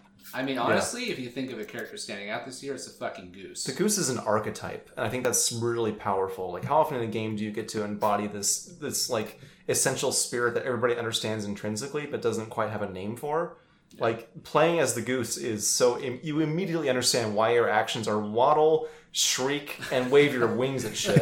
Like it is so compelling. I think I think the goose. Now that I'm talking about the goose, is extremely a good character. It is crazy character development for really no character development. I mean- right? Yeah, I really enjoyed sneaking up behind people and startling them with a good honk. But I didn't feel like it was a character. I just felt like it was a mechanic. Well, at the That's end, you why learn I- his motivation. yeah. The Motivation. ending is really what wraps it up for me, and like makes me feel like the I- goose has I- a story. I mean, the goose has a motivation, sure, that makes sense once you play through the full entire game. Goose is a monster, the goose. but- Yeah, the, the goose is a monster. That's for sure. uh, but ultimately, that's really just the character being a monster.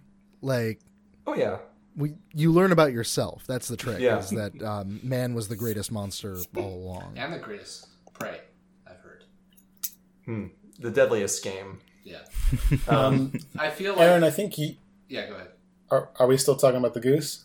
Uh, I was going to move to Ahti. I was going to drop him from control. Okay, yeah. Yeah. I, I want. I wanted to have a conversation about who is the standout from Control. it's Casper, Yeah. right?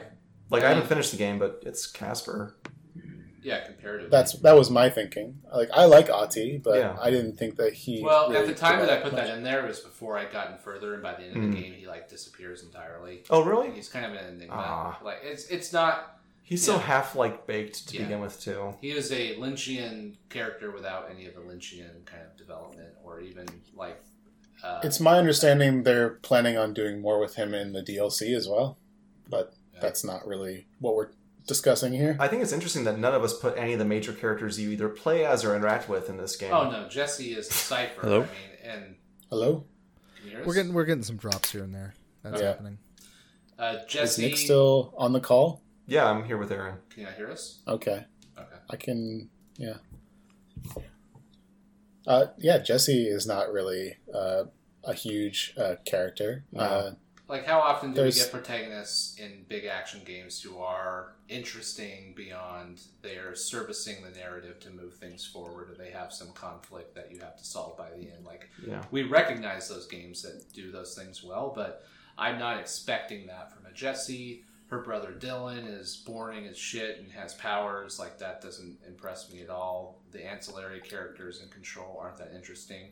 Ahti just stood out because he's a weird Danish guy or whatever he is. Finnish. Finnish, yeah.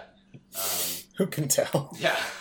So, uh, yeah, he's fine. You can drop him. Uh, Casper, I thought though was legitimately fascinating because you get to really see a complete arc from him through the and Remedy has always done a really good job of incorporating FMV into their games, and they do it so masterfully here Right. because it's not forced upon you.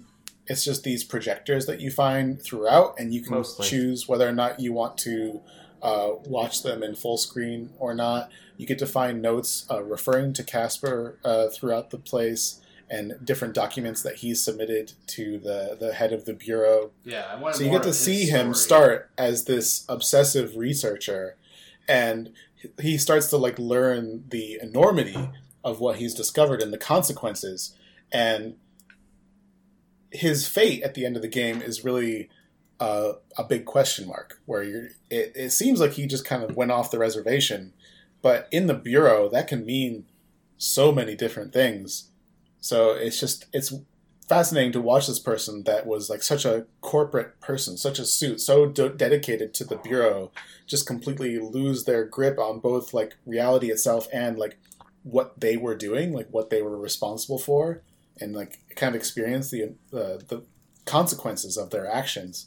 It was uh, really wild to see, and it's probably the closest thing that Control really gets to a commentary on the role of government in our society. Which is which is unfortunate that it's all through those FMVs and notes rather than part of the actual narrative that like you But- you don't have to consume what he's doing most of the time. You could just see the video on the screen and walk past it. Like it's not as impactful unless you do intentionally pay attention. As someone who also played Quantum Break this year, oh no. I vastly prefer this style Well, yeah. compared to what they did before, which was develop full like half hour uh, vignettes of like a made for TV USA show, TV yeah. show. Oh boy. That was too much. so, okay. Casper sounds like he's in contention. Goose sounds like it's in contention. Uh, tell me about Artyom. Does he belong here? Um, I, so I, I assume Tyler and I will need to talk about this more since he seconded my kind of mention here. So I put this in here, and it was really just to have that conversation of you played the first two Metros, and Artyom is just a name. I didn't even know his fucking name until like the second game, really, Hmm. because whether or not I didn't they- realize that he was the same dude until you mentioned it. Oh, yeah. exactly. So you start from that level where um, is it three A? I think it's the developer. Whatever. They in the first couple of games, he's just you know your gun and camera. Your cipher. You're yeah, you're shooting stuff. You're going through. You're you're shooting mutants and whatever. they did a really good job, I think, of trying to make him a sympathetic character. Yes, by doing like you know almost fridging of the his wife. Um, she gets sick later on in the story, and he cares. He can play the guitar. He does narratives in the loading screens and narrates his journal that he takes. Like, it just was a vast improvement from the previous two games, where he was just a gun and a camera. And you see his relationship Yeah. uh, with her father, who's also like the the leader of your group. The typical gruff So- military guy. Yeah, and uh, I don't know which ending you got, Aaron. And mine, I got the um, bad both- ending, and I did watch the good ending though. You did what? I got the bad ending, but I watched the good ending. Okay, well, I, I got the bad ending, but I didn't see it as a bad ending because I thought it was pretty narratively satisfying. For spoilers, whoever cares, in the bad ending, Artyom dies, and there is uh, once Both him and the father die. Yes. They, they die recovering the medicine the uh, wife needs to live. Yeah, And, at she's, end, you find they- out pregnant at the time. Yes, she's pregnant. They reach this like promised land. Essentially, they can live happily ever after. The survivors, and they have a memorial for him in a cliff. In the good ending, Artyom doesn't die, and but the dad's still dead. So it's like there's a lot of tropes here. There's a lot of um, kind of honestly, I would say, um, amateur story writing and development. Like, hey, let's have scenes on the train with a bunch of military guys hanging out together and having drinks and singing, and like this is showing that there is character development and there are these people that love each other and bad shit's going to happen to them. Like, there's nothing here that's groundbreaking. I think just that Artyom going from nothing over to something is impressive. So Yeah, I don't think it hangs because I couldn't even tell you like what he looks like. exactly. So he, um, he's e- he's even probably less than a, a master chief or not a master. Yeah, probably less than a master chief. yeah, yeah, I think that's fair. Um, okay, so I think we can probably drop him, right? I feel good about it. Can we really, in good confidence, put a character named Greez in our top three? So I was going to say, having finished uh, Jedi Fallen Order, so Greez, for those who don't know, is the starship captain of the Mantis who is flying around uh, Cal Kestis and Cere, the Jedi, um, as they go about their merry Jedi ways. Uh, Greez is voiced by Daniel Roebuck, and um, look, it's an archetype that you've seen if you watched a Star Wars film, like kind of grizzled, not trustworthy, kind of um, um, not a not the best character, being a starship pilot. But throughout the game, the relationship that Greez forms with Cal and his crew, and the genuine emotion um, that he has for their protection and how he changes his ways, you know, like almost, sorry for lack of a better term, the hooker with a heart of gold thing, where he redeems himself and he becomes reliable and a family member and he forms his family. He's funny. The performance by this uh, Daniel Roebuck is fantastic, voice acting and motion capture, I assume. Um, it's very good graphic fidelity for the motion capture of the actors in Fallen Order. Um, he's funny. He has a sense of humor. He's relatable. He likes to cook. He likes plants. Like there's character development there that's just beyond like, hey, he's essentially a Han Solo corollary. Um, so I think it's a great character. And one of the strengths of Fallen Order in general are the characters, which way back in our Slack channel, uh, the Sasquatch Slack channel, I had said that this game is probably going to be fine from a gameplay perspective, but what's going to sink it is going to be the character development and the story. The story was fine. We'll get to that for actual deliberations, but the characters I think were actually way better than I ever expected them to be, and they're um, some of the more. Do you want to play another game with Cal Kestis? Cal is the biggest problem, but that's kind of just like Jesse, right? Like he is just a cipher. He is just there to for the player to be that person to move the narrative forward. But the supporting cast is what matters in these sort of action games. So yeah, I would play another Fallen Order game. I'm actually excited about playing that. But the characters that he meets, be it Greez, which I put here, but there's Merrin, who is a a force magic user. She's great. She joins the party. Cere, who went to the dark side but didn't come back, and by the end, she doesn't actually complete that narrative the way you think she would by either dying or becoming dark side person. Fucking Darth Vader shows up. Who cares? But you know, like the characters of this ship, the Mantis, replicate the feelings that I had of seeing like all these people on the Millennium Falcon, you know, 20, 25 years ago as a kid or more. So I think it was well done character wise. I think Greez was one of the best, but I don't think I'm going to convince anyone here to not hear, oh, fucking Star Wars, Star Wars, blah, blah, blah. So I think, I think any, any, uh, the name Greez and Star Wars and Fallen Order attached to that, none of you are going to listen to me. Well, so I'm listening because drop like the characters are the only thing keeping me going in Fallen Order at this point. There's nothing I'm really enjoying otherwise, and like the characterization. Unfortunately, very strong. Baby Yoda's not in the game, so we Yeah. can't include him in the iconic category. Yeah, Greez is not going to be a merchandising hit. Let's just be honest here. I mean, if y'all want to vote for Baby Yoda for best character, I'm I, I can't yeah, stand let's the way that. scrap this whole thing. Let's do a Mandalorian podcast for the next four hours. Um, so yeah, I think Probably help our SEO results. Yeah, we can we can drop him, but I do think that um, the problems of Fallen Order, notwithstanding, which I am well aware of, that I think the game deserves to be considered from how it adds to the tapestry of Star Wars through its characters, through the adventure, mm-hmm. and yes, Cal is a wet blanket, stick in the mud. You know, he's boring, but yeah. that's fine. Honestly, Luke Skywalker Well- was fucking boring throughout the original trilogy. True. That he was the hero character. That's his purpose. Aaron, don't fall on your sword just yet. Like you sound pretty passionate about him. Like, would he be in your top three then? Um, from what's left, I I would put him in my top three from what's left.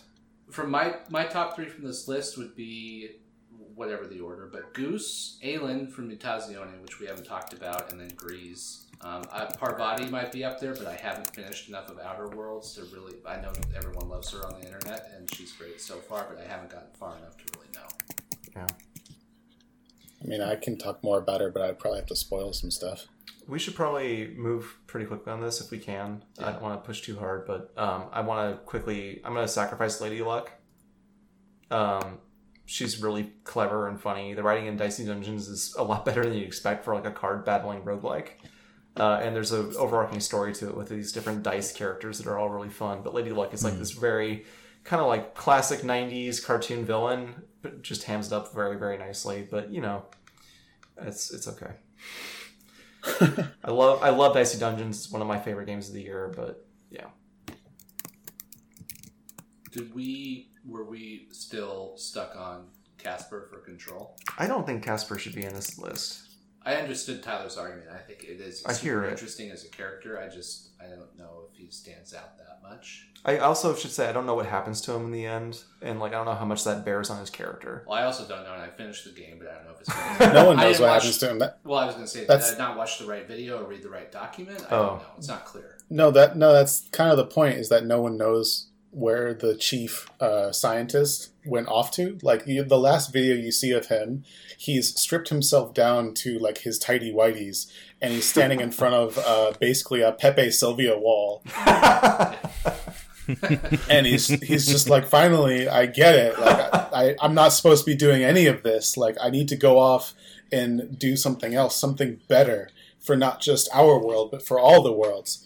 And like at- in the epilogue you get a chance to talk to the girl who you name as the new chief researcher because you need somebody. Mhm. and uh, and you're the director of the bureau. And you ask her like do we know where he went? And they're like uh, he had some stuff that was kind of hinting at the possibility of going to parallel universes, but his research was all kept to himself. Like he didn't do a good job of sharing it with everybody, which is against uh, regulations. So they're definitely like hinting at doing something with him in the future, but you're definitely left in the dark about what is his actual fate. Okay. You just know that he had a mental break. He's uh, kind of like checked out of like what the bureau's mission is, and yeah, so So They- a, it seems like Remedy is invested in continuing the mythos of control. so he's a mysterious plant for future content to figure out that story. He's a MacGuffin. But as far as I'm concerned, like his arc was complete because he started as the very like by the book researcher. Like I'm working for the government, uh, doing the right thing, to like, uh, oh god, like all this money, all this effort is being poured into something that is literally going to destroy reality. Like maybe I should not be doing this. Maybe this is not the right path. Hmm. So, let me talk about Evelyn real fast, since that's the character we haven't heard about yet, uh, along with uh, Aelin. Uh, Ev- Well, Evelyn or Rae. oh, I cut Rae. Um, Okay. Yeah, Evelyn is the character you play as in Eliza, uh, and uh, she. You start out the game. You're just you just know that you've decided to be a um, a contractor for this company. So Eliza is a game about um, a tech company in Seattle. It's about tech culture in general and like the damage it does, but it's about a tech company that uh, has this sort of virtual psychologist you can go to for a lot cheaper than seeing a real therapist in person. And uh, the way that it works is because people don't want to talk to robots, there are these people they hire as contractors, like they're proxies. They're like Uber drivers, except they sit in a chair in front of a person who's going to therapy and they read whatever the AI says to say. And that's all they do is just read out the text given to them. And to deviate from the script gets you fired. So uh, the game starts with Evelyn becoming one of these contractors. And within a day or two of the game starting, you realize that Evelyn actually was the chief uh, engineer on Eliza years ago. And she left after a, a really tragic thing happened with the development team and spent that time sort of like dead to the world, wandering, reassessing things. And the game is all about her trying to piece together like, what do I do now? Like, is this thing ever going to create good for the world? Is it just going to bring about the singularity in a terrible way? Um, is this technology like? Is there anything to be salvaged here from my career, or from this job, or from these people I've met? And um, you know that resonated with me obviously as somebody who spent a few years at a certain major social network and has now spent a lot of time reckoning with the impact of that ever since then. Yeah myspace. Uh, what's up tom? And uh, i yeah i don't know. I think her character arc is just very interesting and very deeply thought through. You get a lot of insight into her thoughts and her life. Uh, a lot of a lot of show don't tell in this game and it really really effectively creates this character who you can both understand has a very real past and then also influence the decisions she makes to choose like one of many paths that she can uh, go down to complete the game with. So, just a very very rich character.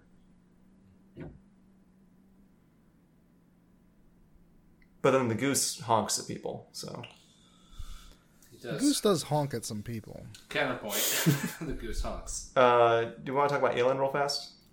Yeah, so in Mutazione, um, Aelin is essentially the partner of Graubert. Uh, Graubert is the character Kai first uh, meets in chartering his boat to get to the island. So he's a sailor guy. And Aelin is pregnant with Graubert's baby. Um, so one of the taglines for this game is a mutant soap opera.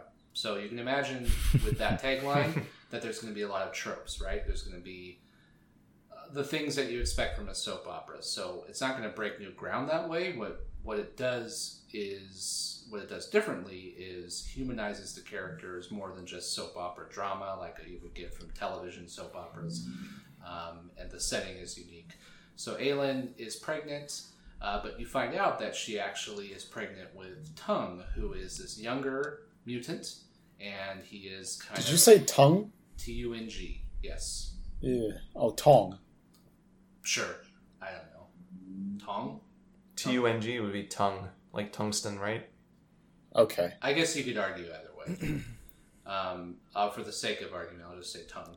Um, but he is actually the father of Aelin's baby, and Graubert, who is a sailor guy, is, of course, he finds out, he's hurt to know. Like, there's all this, there's that background there that you can expect of there is a child that was actually not the person she's with, and there is drama there. But the way that they write these characters is it's not just about the drama, it's not just about the revelation that, well, I thought this was my child, I was so excited to have this child. Uh, but it's not mine anymore. What do I do? And Aelin also has agency, is the thing. So the way that the Gute Fabrik writes this story is that it's not just here's a baby. It's actually someone else's than we thought. Aelin makes a choice to say, well, actually, Graubert, I don't want to be with you. You're not going to be a good father. You're not reliable. You're not um, consistent. You care more about going out to sea than being here with the kid. You have no idea what you're doing. And Tung, who's actually the father, you also you're too young. You're irresponsible. You didn't even know this, this was was your kid, and you don't know what you want to do with your life." She makes a choice to say that I'm going to raise a child on my own, but both of you can be there as part of my family.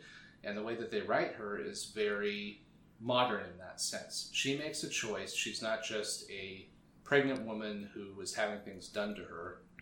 She is written to say, I am making this choice to raise this child the way I want to, and I'm going to tell you guys what how you're going to intera- interact with this child, how this child is going to be raised, Mm-hmm. and she's taking that ownership for herself. So it was a bit of a twist on that soap opera trope, and it's not just a woman that something happened to, a pregnant chick that she has a baby, and who's the father sort of thing. Right. She actually has that agency that I was saying. So I think she was one of the more well developed characters throughout the narrative. Like Kai, the protagonist, is just kind of that um, cipher. Again, she's there for things to happen to. There are a lot of interesting characters in this mutant soap opera, but I thought Aelin stood out the most. Okay. Cool. Should we um, move to a vote? See where we land? We haven't really discussed uh, Parvati yet. She's the last. Oh, I thought we did. My bad. Uh, she starts the game as basically your uh, moral compass of sorts. She's kind of like the goody two shoes. She grew up in this. Um, I mean, the whole game is pretty much in this extremely corporate atmosphere. Like you guys have seen the hook of Outer Worlds, where you're literally so indebted to your corporation that when you start a conversation, you start with their slogan. Like Yeah. uh, it's not the best choice. It's Spacer's choice. Like that's literally how people will uh, initiate conversation with you. And so she's grown up in this environment. So she has almost kind of this like Stockholm syndrome towards uh, her environment, where it's not that she doesn't recognize that there are flaws to it, but she does apologize for it and she does make excuses for it. And when you make com- uh, choices in this game with peop certain people in their party, party, they will question your decisions, and you have a chance to kind of uh, explain yourself to them and kind of bring them over to your side. And so, for most of this game, uh, I, including her in my party, because her boosts are pretty useful for me most of the time, uh, and she is like questioning my decisions, and it almost feels like in a way that she's kind of like learning the way I think. And I don't know if this is actually possible. I know uh, some other RPGs have done this, but if you make too many choices in the wrong direction, like people will actually leave your party because, like, I don't see eye to eye with you. I don't really agree with where you're going, so I'm just gonna peace out. But I don't know if that's an option in Outer Worlds because I always kind of defended uh, my choices to her, and you get to help her find herself in a way because you get her to connect with her sexuality and find someone and become more not necessarily extroverted but more social in a way that she doesn't feel like she's uh, necessarily like exposing uh, her underbelly in the way that she did before. Like when you're growing up in this extremely corporate environment you might not feel like there's any sort of genuinity gen, genuineness genu, genuinity? I don't know. Uh, you know you feel like people aren't really genuine because they're all uh, serving this corporation. So when she actually finds someone that she's interested in she's just not really sure if, if this person actually likes her likes her or is just like paid to like her. So it's interesting that you're helping her find her way out of this constant self-doubt that she has. And at the very uh, end of the game based on the choices i had made uh, i had to basically destroy the town that she's from. And granted i had already diverted ta- power from this town to this new commune that was free of the corporation I had made that choice very, very early in the game, and she protested it, but I defended it, and so she was like, "Okay, I see what you mean. Like, this is the best path forward for uh, this environment." And at the end of the game, uh, when it comes time to destroy, she's like, "How could you do that? This is my hometown. Like, these are my people." And so I had to explain myself to her. I basically like, "There's nobody left." In that town, that is your people. The only people that are left there are the people that are living in service of this corporation who actively want to harm the galaxy. Like, I'm putting this town out of its misery, basically. I'm not really hurting your people. And so to kind of like watch her like wrap her brain around that after everything I'd done for her, uh, it was interesting. Like, you actually have a chance to kind of like help someone kind of see how sometimes you have to do bad to do good or something. I I thought it was an interesting character turn. I don't know if I f- feel as passionate about her as I do about uh, Casper Darling because I don't think that Ashly Burch did as good a job of acting out that character, or even the if the voice acting was at that level. I think that uh, Obsidian relying on that Fallout style or that Bethesda style of talking head kind of uh, deflates some of the character progression and the interactions with those characters Yeah. because it just feels so like Disney World machinima Still kind of like- right? We've seen Yes. this before, though. We've seen these kind of character turns to that point. Like I think Parvati's um, destination and, and journey sounds really interesting, but we've also seen this kind of framework too of a character journey as a companion character in a Bethesda type RPG. Yeah, and for what it's worth, I don't think any of the pe- companions in Outer Worlds, even though they are pretty well written for the most part and they do have interesting quests, I don't think they ever achieved the high of the BioWare games. They never reached the Mass Effect or the Dragon Age levels of like, I have a strong attachment to this person, I like having them around, I want to go on more space adventures with them. Give me more Garrus, yeah, sort of thing. But for example, Right. So I would Garrus not wins this play category. a. I would not play a Pavarti spinoff. So I'm willing to um, drop Greez, but I feel like. So are we saying that, or, or were we in agreement from before that the Goose was our winner? I know that No, we haven't- jokingly we put that there as the honk, but like I don't. I don't that was a joke. The goose is the winner. That's much more a joke. I would actually drop else. goose to simplify this. Yeah, I think we drop uh, Parvati. Oh, Parvati's, Parvati's gone. Um, Yep. I think Goose is probably in the top three. Um, I think Aelin, what from what you told me, sounds like they could be in the top three. Um, Evelyn is probably like my favorite character on this list, but nobody here's played it, and it's hard to kind of convey that. So I mean, no one's played Mutazione but Aaron, so Yeah. that's not really a knock against it. that's true. No, So- I, I Once again, we need Doug and Spencer to voice any opinion about anything. please. Mm. Look, how often do people ask for white males to give their opinion? Right? Oh, Take your opportunity. God, you sound like people I've talked to in my Stop. family. Um, You sound like I that would- senator from Watchmen. Joaquin. Hmm? Yeah, Joe Keene. Joaquin. Anyway, spoilers. Sorry, we're, we're recording our Watchmen podcast after Yeah. this.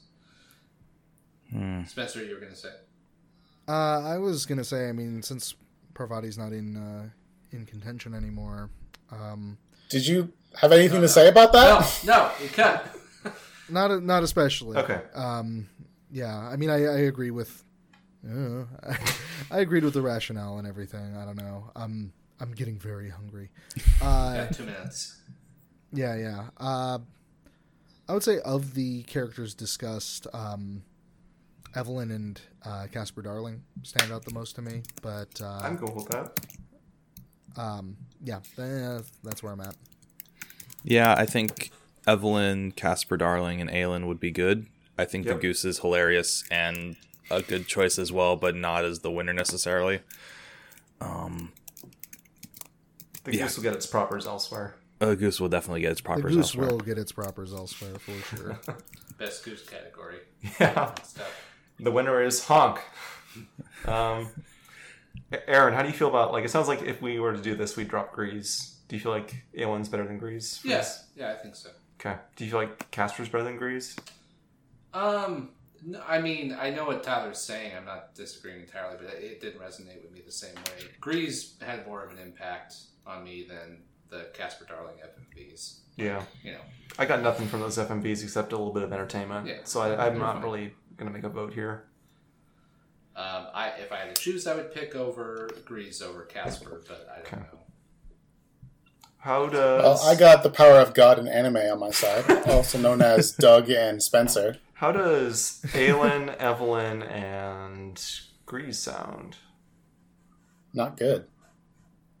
How Well, about Do we really need to give Disney more credit for doing another like puckish rogue character? You were just talking about like, Kingdom a thing? Hearts. you were standing Kingdom Hearts' soundtrack, which is, for music. but that is a Disney property So- too. Yeah, it is. That is Disney. We also didn't talk about the fact that Casper Darling is basically just look around you with an even lower budget. I mean, personally, you've just sold that character to me. He's not as funny as look around you. Look around you is untouchable. It's still like it's F- it's great FMV, but it's still FMV where it's bad acting. Yeah, Like it's bad acting. hey, It is. it is. It's disagree. it's entertaining, but it's still I'm I'm I've discovered an experiment where The, the, there's yeah. there's some bad there's there's a thing and it happens and it's just you know it's it's the fine. assistants are great though. The assistants who say nothing and are just like Yeah. treated like shit constantly. Remedy is great at what it does. I'm not Yeah. disparaging that, but I don't think like Casper Darling is the best character of this year, let alone a runner-up. But I know that the Greez argument is not going to go anywhere. I think, to in, in fairness to the whole Greez thing, you're going to have to play the whole game to get more out of that. And if you don't like the game anyway, you're not going to give a shit about Greez. Yeah. So you know, I think I think Evelyn wins this category. yeah, I'm fine with that. so who are runner-ups? I think Aelin, like if I have to make a choice, I think Aelin is a good runner-up. And then I think we dropped Goose already, right? I think so. Goose is out. So it's between Stop talking about Goose for Casper this. and Greez, which I don't know who's voting on whom. Which one's Greez again? There you go. He's the four-armed pilot. Hey, hey, Oh, hey, hey, hey, hey, hey, yeah, hey, hey, hey, okay. hey, hey! I got something for this. Greez nuts. There you go. Greez of the year. Oh boy. Welcome back to the Squatcho Trap House. Jesus. I've been sitting on that for literally about thirty-five minutes. but have you thought about Greez nuts? All right, I don't, I don't know. I think I would lean Greez based on what Aaron told me, and I've seen plenty of Casper, but I'll hear what everyone else has to say too. it's three on two. Is it? Doug and Spencer both said Casper. All right, okay. Spencer, is your food here? Uh, I have to step outside and check, Okay. and also hope that Elizabeth hasn't left me in this span of time. So, um, Yikes! yeah, I can I can do I think one more category here, and then we can break. Okay. Uh, Moments! Everyone's up for that. All right, we'll do real quick. Best moment. The thing that stood out, the thing you'll remember for a long time after this whole sorted process is said and done. AKA every level of Sayonara Wild Hearts, according Yeah. to Hey, hey, hey! How about how about we have a rule that we just get through the list first before we start cracking the jokes? Yeah, for real. Nominees are Death Stranding, making it across the country with all your cargo intact. Sayonara Wild Hearts, Wild Hearts Never Never Die, which is the final level. Sayonara Wild Hearts, The World We Knew, which is the Hermit 64 uh, end sequence. Uh, Inside from Sayonara Wild Hearts, which is the Little Death slash Puke Highway sequence. Uh, After Party Spoilers is all it says. The Outer Worlds, uh, Parvati's Courtship of Junlei. Outer Wilds, when you put all the pieces together at the end.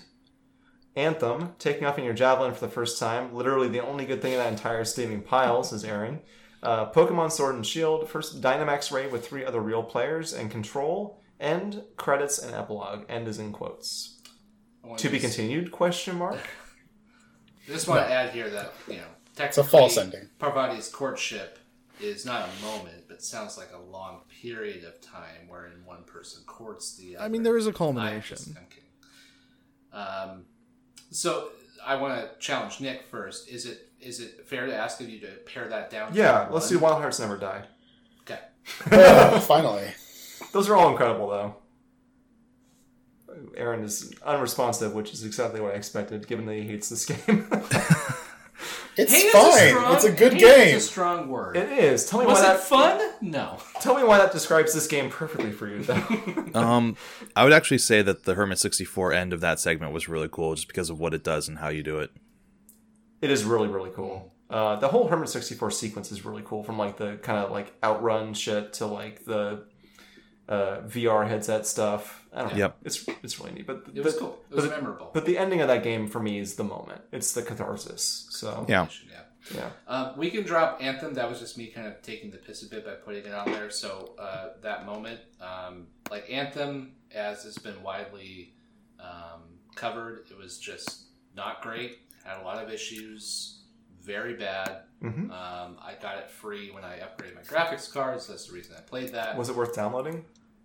Um, Nope. Tyler had asked me this a while ago when he was looking at. I think it was cheap or something. And honestly, I got it for four dollars. yeah. So you know, it's not the worst game I've ever played, but it's certainly at the time, months ago, in your release, was one of the most poorly executed in concept. But their overall hook of you're in this robot suit, you're a fucking Gundam, and essentially you take off. Like that's really cool. Sure. It's well It's done. the best Iron Man game that's ever yeah, been it was a great Iron Man feeling. But that again, as the uh, the joke there was the only good moment of that entire sti- uh, steaming pile of shit. So Mhm. it doesn't deserve to even be a runner up here. Okay. Yep. And you know, I'll even go further and say the Sword and Shield Dynamax raid. Like, I think that's a really cool thing that Pokemon Sword and Shield did of having a quasi MMO feeling where you can join up with three other real players and fight this gigantic, strong Pokemon and catch it. But you know, in the end, as I said right there, is you're beating something until you're able to catch it. It's not groundbreaking, but I think it's a really cool spin on expected mechanics in the series. Mhm. And it felt exciting the first time that you make one of your Pokemon appear to be very large, as I think we linked the other day, like it's a visual um, Smoke and mirrors. smoke and mirrors. But you supersize like uh, you know um, uh, Godzilla size your Pokemon and have it fight against this other gigantic one, and you're playing with three other real players who are picking from admittedly selected moves. Does it kind of channel that MMO boss vibe? yeah, it does. You know, then you do it a hundred more times. It's Oh. less impressive. Yeah. Of course. I'm just cynical because it feels like another one of those Pokemon gimmicks that's going to be abandoned immediately in the next generation, Oh, sure. similar to Mega Evolutions and Z moves. And Yeah, they will. If we know anything about Pokemon, just like death and taxes, inevitable is change in the core mechanics. Like, it's gonna change. It'll go away. It was Yeah. super cool the first time, but I don't think it's the best moment of the year. Okay. So Is it made any better by shouting out Rita Repulsa style "Make my monster grow"? yes, I mean, actually. yes. Also, tune into my live stream Twitch channel. Uh, let's talk about. So Tyler, I'm curious if you can talk around or if if you need to talk directly at the after party thing. But like, why did you put that? on I here? absolutely have to explain what happens for this to actually mean anything. Is that cool? That's fine. I'll Yeah. I'll play it anyway. So, you guys know what the hook of this game is? Uh, you're dead. Uh, you're in the afterlife. Uh, it's similar to other games in this list. It's a, it's a bureaucracy basically. Half life or uh, half life. The afterlife is paperwork, and there's something wrong with your paperwork. So you're basically given like a kind of a stay of execution where you're not really given your punishment just yet. So you just get to hang out in the afterlife for a little while, and what you discover is that there is a loophole. There is a ability to challenge Satan to return to your mortal life. And the only way to do that is through a drinking contest. Turns out hell has a pretty big uh, college drinking culture. So you're going around, you're meeting uh, some of Satan's minions, and you challenge them to get certain seals to show that you're up to the task of challenging uh, the devil himself, who you meet on a few occasions. And he's like, obviously, big dude on campus kind of feel. But the whole time you're meeting his lieutenants, you feel like there's something off. Like something is being planned behind your back.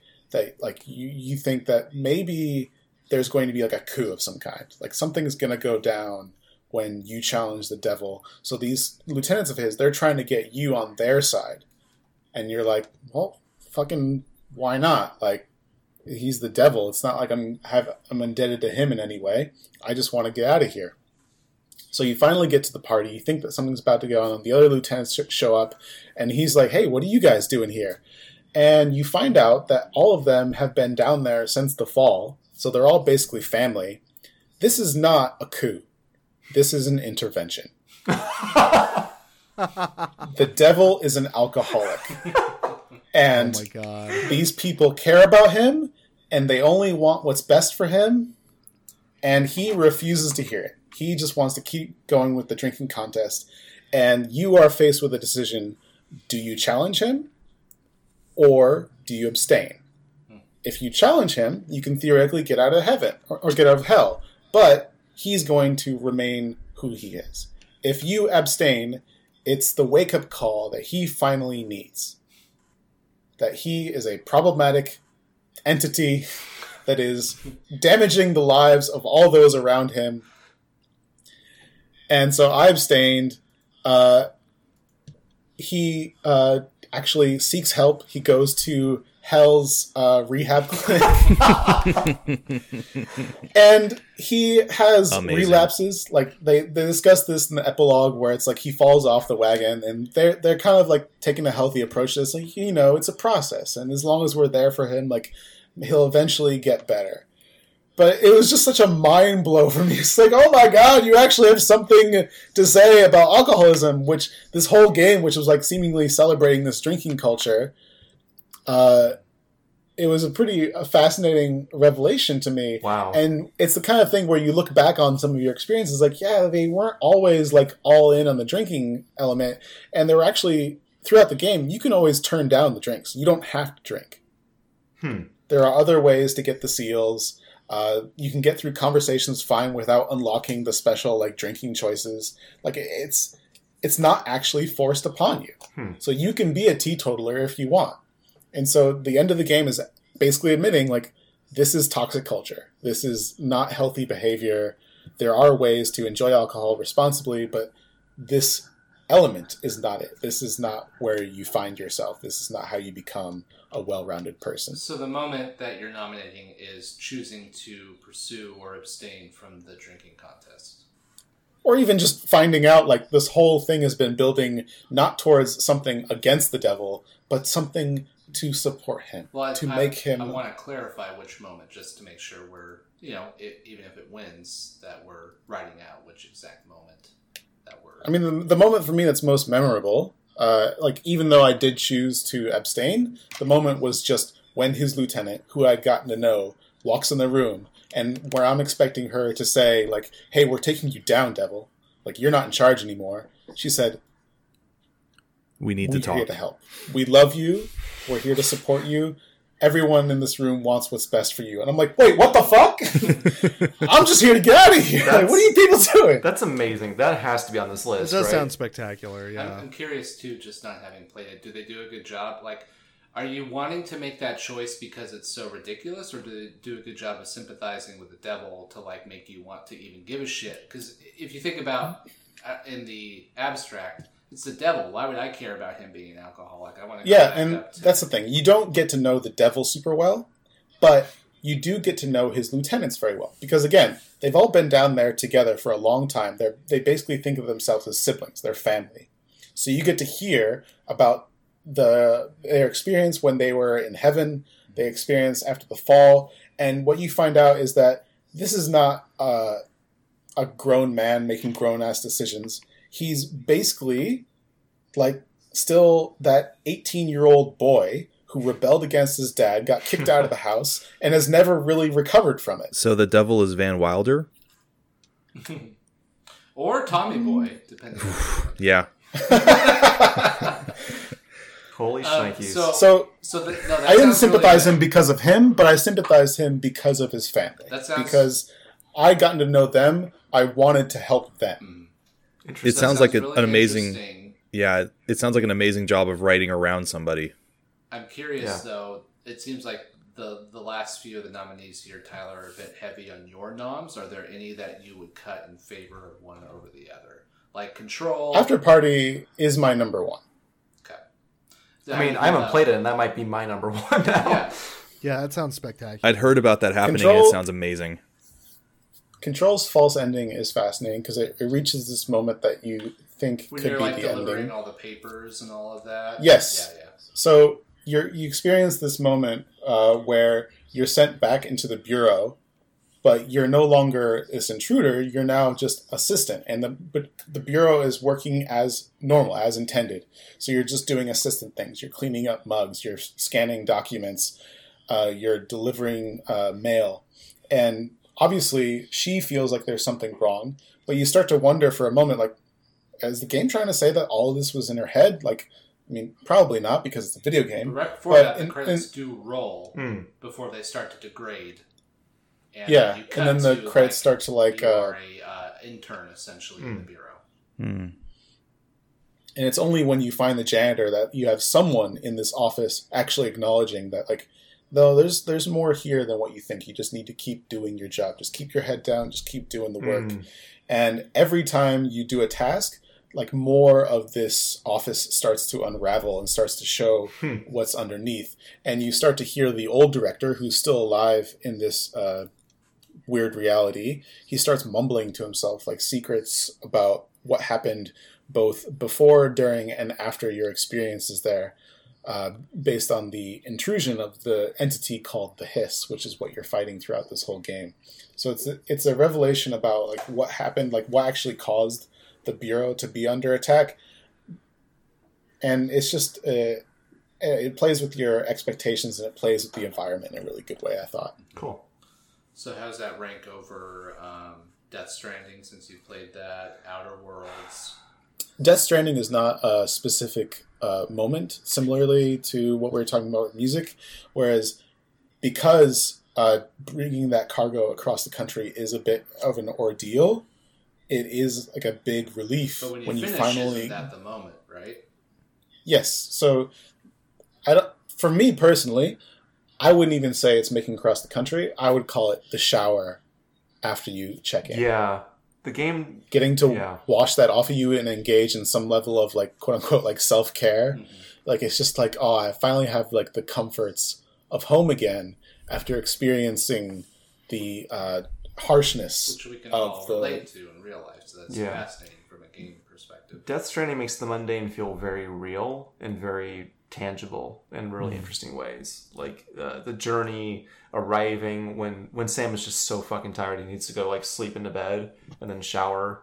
And like when he's just a miserable piece of shit because he looks like garbage because he's like you know covered in mud and blood and like God knows what else. Like it's, I don't know if there's like one moment for Death Stranding. Like I feel like this may not be its category honestly, but uh, it's a series of moments. Tone. It sounds like you were talking about tone of the game. Yeah, I'd say tone. There are certain games that are capable of deli- delivering this sense of relief, and I think like horror games especially are really Mhm. good at that. Like Re- Resident Evil, when you like find yourself in a safe room, it's like oh, finally I can I can feel safe. Yeah, I escaped the For a uh, moment. Mr. X. I can rest. I never felt like I could rest with that guy because I always heard him stomping around with those fucking huge ass feet of his. You just gotta install the X gun, give it to you uh, mod. the Thomas the Tank Engine one, which was really great too. Um, so Nick is also on here with a few heavy um, Yeah. noms, but like, does it seem are we coalescing around After Party, or are there others we need to discuss? I think we need to discuss Outer Worlds, or sorry, Outer Wilds. Okay. Uh, we do need to discuss Outer Worlds because we haven't, but Outer Wilds I think is, is my number one here by a, a long shot. Um, Outer Wilds is all a game about just like this big open canvas, and you got to figure out not just what do you need to do, but why do you need to do it, and what even what even can you do. And uh, it's a game that takes place where you're exploring this solar system. You can literally fly anywhere in the whole solar system and explore all these planets, go inside them, go to their satellites, their moons. Um, and it's this, it's all takes place in this 22 minute loop where at the end of the loop, your sun dies and goes supernova and swallows everything. And then your memories go back in time somehow and you play the loop over again. Uh, and when you finally put it all together, is kind of just this. It was one of the most profound feelings of accomplishment I've had because you still need to be able to beat the game in a 22 minute loop. Like you carry nothing back tangibly with you, just knowledge. But then like once you learn all the steps and if you know once you know like what am I even here to do? Like what what can I possibly do? To be able to put that into motion is really a really profound feeling and the game does a really good job of recognizing hey this is a critical moment for you. The music changes because it can tell you're on the path to do the thing and then like you get to do the thing and just this I don't know. It's I know I'm talking about like a, a 22 minute sequence as a moment, But the when you first embark on those steps, and then you you know like you're going to finally beat this game that you've been playing for twenty or thirty hours, uh, a game that you could have beaten from the start if you knew what you knew what you know now is just a really cool thing. Um, it's the game really wants you to know that like you've accomplished something, and it's a really satisfying feeling. Is it frustrating to be repeating those 22 minutes? N- no, Yes. never. That that was my Okay. question. Like I know we over many games we all kind of differ on that, like repetition mm-hmm. as a form of mastery to then move forward in games or achieve something in them, and I think we all kind of differ on that. It seems like the end, like a lot of those mastery type games, may justify the means, but it sounds like Tyler, you had issues with getting that far. Then I would encounter situations where I had a pretty good idea of what I was supposed to be doing, and I just had issues with executions where I just wouldn't make a jump, or I just couldn't get my jetpack going at the right angle, and often that would lead to a death. And I would just feel like, well, fuck. Now I need to go to that planet again, do that thing over again. And it was just, I didn't enjoy it. I didn't like the process of going through those steps to solve the puzzles because I never felt like the puzzles made it feel worth it for me. And I, I asked the question not to say that it's it's inherently a bad thing and it, and it diminishes the moment of accomplishing that end by finally realizing pieces. like that is a profound thing, almost like the witness years ago when we Yeah. talked about when you that moment of realization, which is important to you, Nick, in games when you have that kind of feeling of I've put everything together. I've either been taught mechanics in pieces or I've learned them over time and trial and error, and I finally come to that realization. That is something that resonates with you. hmm So it's not to say that that is invaluable. I'm just curious. I was curious if it's like, how do others? Which it sounds like Tyler is probably the only one. Or Spencer, did you play Outer Wilds too? I did not. Oh, you'd love it. Okay. Um, So it's just interesting. yeah, I don't know. I mean, I, I guess it's just a matter of perspective, partially too. Like, I died in a lot of stupid ways in Outer Wilds. There was a sequence at the very end where I died about six times in a row just because I got the angle wrong on my velocity, and it was like, come on, man. Hmm. Uh, that was frustrating in the moment, but I, I don't know. It's a perspective thing for me of like, And you're also someone who finished Celeste, so clearly we have different ideas. I did too. So this is that Celeste is almost a non-argument where I was able to push through that, and I hate that shit in most Yeah. games. Like I hate trial and error, fail, make you feel like an asshole until you finally get through it. But Celeste was the one that was an exception. So I don't think Outer Wilds is as good as Celeste at doing that, so you may want to stay away. anyway, I th- it was really profound for me. I don't know if it's even the best one of these things though. Like I think Obra Dinn and uh, The Witness, like Sure. you mentioned, also do this really well. Do you do you feel more strongly about that than the Death Stranding kind of? Again, it sounds like we're talking more of tone with Death Stranding than a moment. Yeah, I would put Outer Wilds over Death Stranding, but I think Wild Hearts Never Die from Sayonara Wild Hearts might be above all those. Can we drop Death Stranding then, I'm okay with that. and maybe I figure Death Stranding is going to get recognized in one of these other categories here. Yeah. Can we drop the Control one? I, I Tyler, I hear what you're saying because I, I enjoyed that part too, but I think it. I don't know if it's even a runner-up or do. You, uh, or maybe would you prefer that over Outer Worlds? Like I know we haven't talked about that much. You alluded to it earlier, but I don't know if it bears a lot of Um, I mean, I probably would put uh, Outer Worlds over Control in my personal ranking. It doesn't beat Afterlife or After Party for me. Uh, Parvati's uh, courtship, I mentioned that a bit in her discussion of her as a character. Uh, I played as a girl, uh, so I think that played a role in my role play too, because I got to talk with Parvati a lot about her, her courtship of Junlei, and from a role playing angle, it kind of like felt like two girls like celebrating. Like, oh, you talked to her, and like, oh, you're making the date, and we're picking out the dress, and so to see it like come to fruition, like see her on the ship, like there's a moment where it's just a mission that says check in on uh, Parvati and Junlei, and I walked over there, and then the the thing just ticks.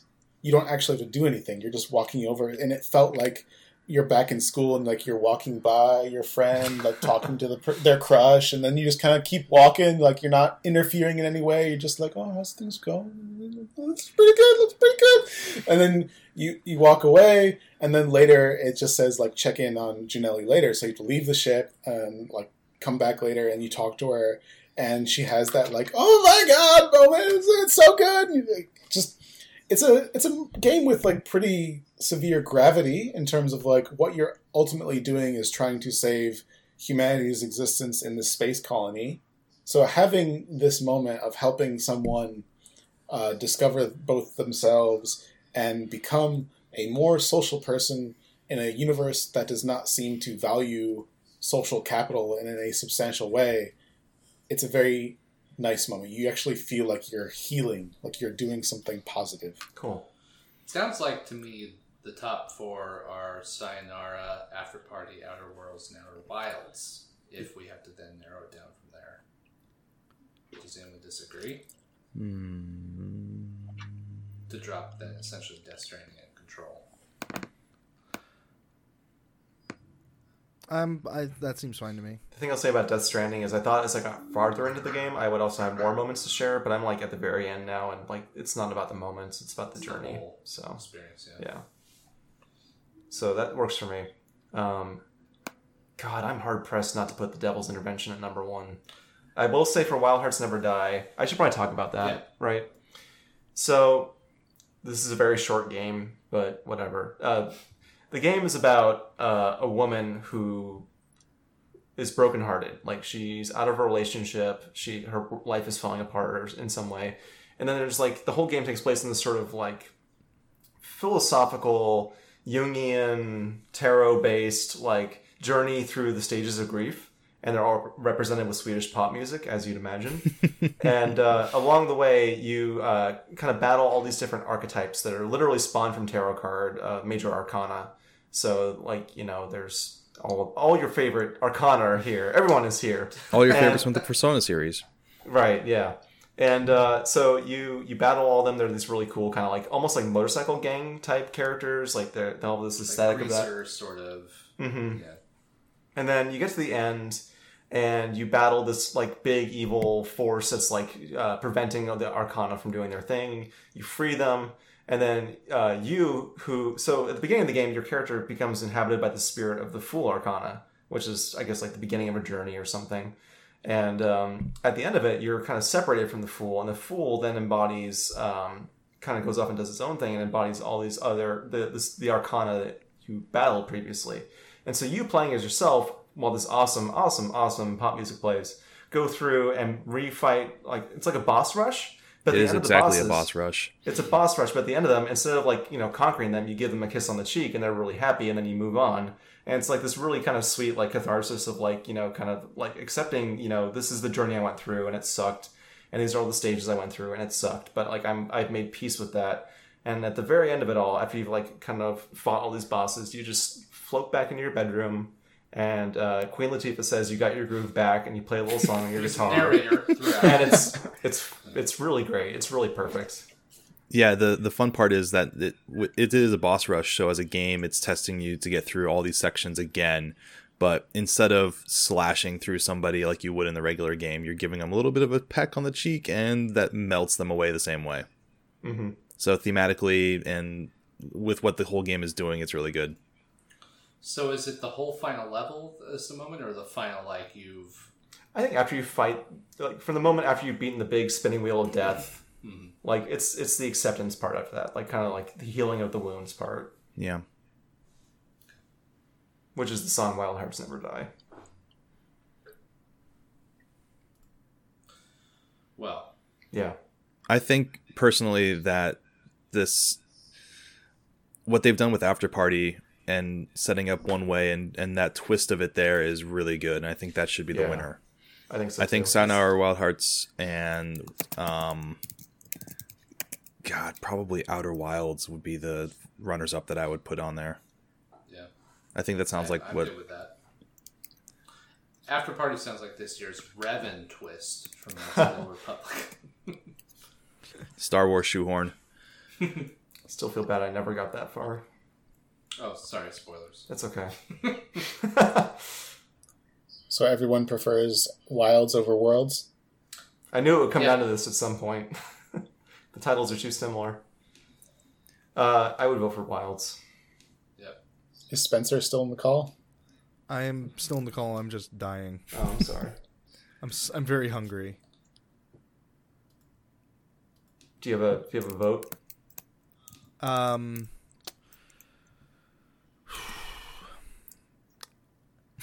it just just says outer right now. I'm I'm gonna say, uh, man, because I'm really enjoying the Outer Wild, uh, Outer Worlds. Fuck me. It's not Um, our fault that they named the games. I know. and I personally enjoyed that a lot. So yeah, I'm gonna give. I'm gonna say Worlds. Okay, so Outer Wilds sounds spectacular. I also don't know when I'm gonna have the um, mental cohesion to actually play that. so we got two for Alright, so Outer that's- It Worlds. feels like Outer Wilds. The the it's it, it's you painted a clearer picture than what happens with Pavarti. Like I understand that that that sounds interesting and cool, but it feels like the moment that you um, overcome the Outer Wilds 22 minute cycle and you put all the pieces together and surmount that, that speaks to me more than a longer character development arc and then this thing happens and it just seems like there's a clearer story what what was being told about outer wilds so i'm more inclined to support that even though i honestly may not enjoy getting to that point um, Yeah. I'm gonna let you guys tally votes. I'm gonna go get a plate or something. Okay. Okay. All right. Well, Doug said wild, so Okay. that's it. okay All right. So we're taking a break before tone control then. Yeah, I think Yeah. so. Uh, we're probably gonna need to go an hour longer than we scheduled to get top ten in. Is that okay with everybody? Yeah, yeah that's fine. I, Maybe. we just gotta push through Yeah. All right. How long is this break going to be? Uh, let's see. It's uh, Well, let's- six forty here. Let's say. Let's 20 wrap up the section first before we get on to this other side. Oh, I think we did. But let's tell our listeners if we're having Oh, you know, right. best the moment. Winner best moment. Do you want to say it, Doug? Sure. Uh, best moment after party and what we're subtitling the Devil's Intervention. Uh, runner runners up Sayonara Wild Hearts specifically for Wild Hearts Never Die and Outer Wilds for putting all the pieces together. Cool. All right, let's uh, take a break, uh, and we'll be back uh, with more categories in the top 10 after this. All right, we're back from break. We've all eaten food. We're uh, feeling a little bit more alive, and we're ready to try and get through the rest of these category awards. Uh, we still have about half of them left to go. Next one up is Best Tone Control, uh, which is the game that demonstrated the best mastery over the tonal consistency of its experience. Uh, nominees are Death Stranding, Control, Sayonara Wild Hearts, A Short Hike, Outer Wilds, Dicey Dungeons, Mutazione. I like to say it like a, I don't know, whatever, terrible. Mutazione! Nay. Uh, There it is. Almost, I almost went into Borat voice, but I tried not to. Uh, later, Alligator, Eliza, and Dragon Quest XI S colon Definitive Edition. I don't think we really need to include that part, but okay. I choose to because it's the game that came out this year. Uh, who's got a game that think they think needs to be on this list or needs to go? I mean, it's control. It's obviously in the name, so seems like an open and shut case there. well yeah let's pack it in boys I'm Yeah. Deeply skeptical of Dragon Quest's presence on here, but I'm also deeply skeptical of Dragon Quest, so that might just be me. i think it's you It's tone control in that it has the exact same goddamn tone it's had for the last 30 years. Yeah, but it's so nice. But isn't that Death Stranding just another Kojima experience? No, it's weird. It's real weird. Yeah, I was gonna Oh, say oh, like it's real weird. This is- so it's yeah. more no, weird no, no, it's than it's Kojima. it's Kojima Unchained at this point. like, like he was being reined in by a studio before, and Sony was just like, "Hey, hey, you want Here's to a do whatever literal you mountain of want? money. Here's a bunch of money. Just do whatever.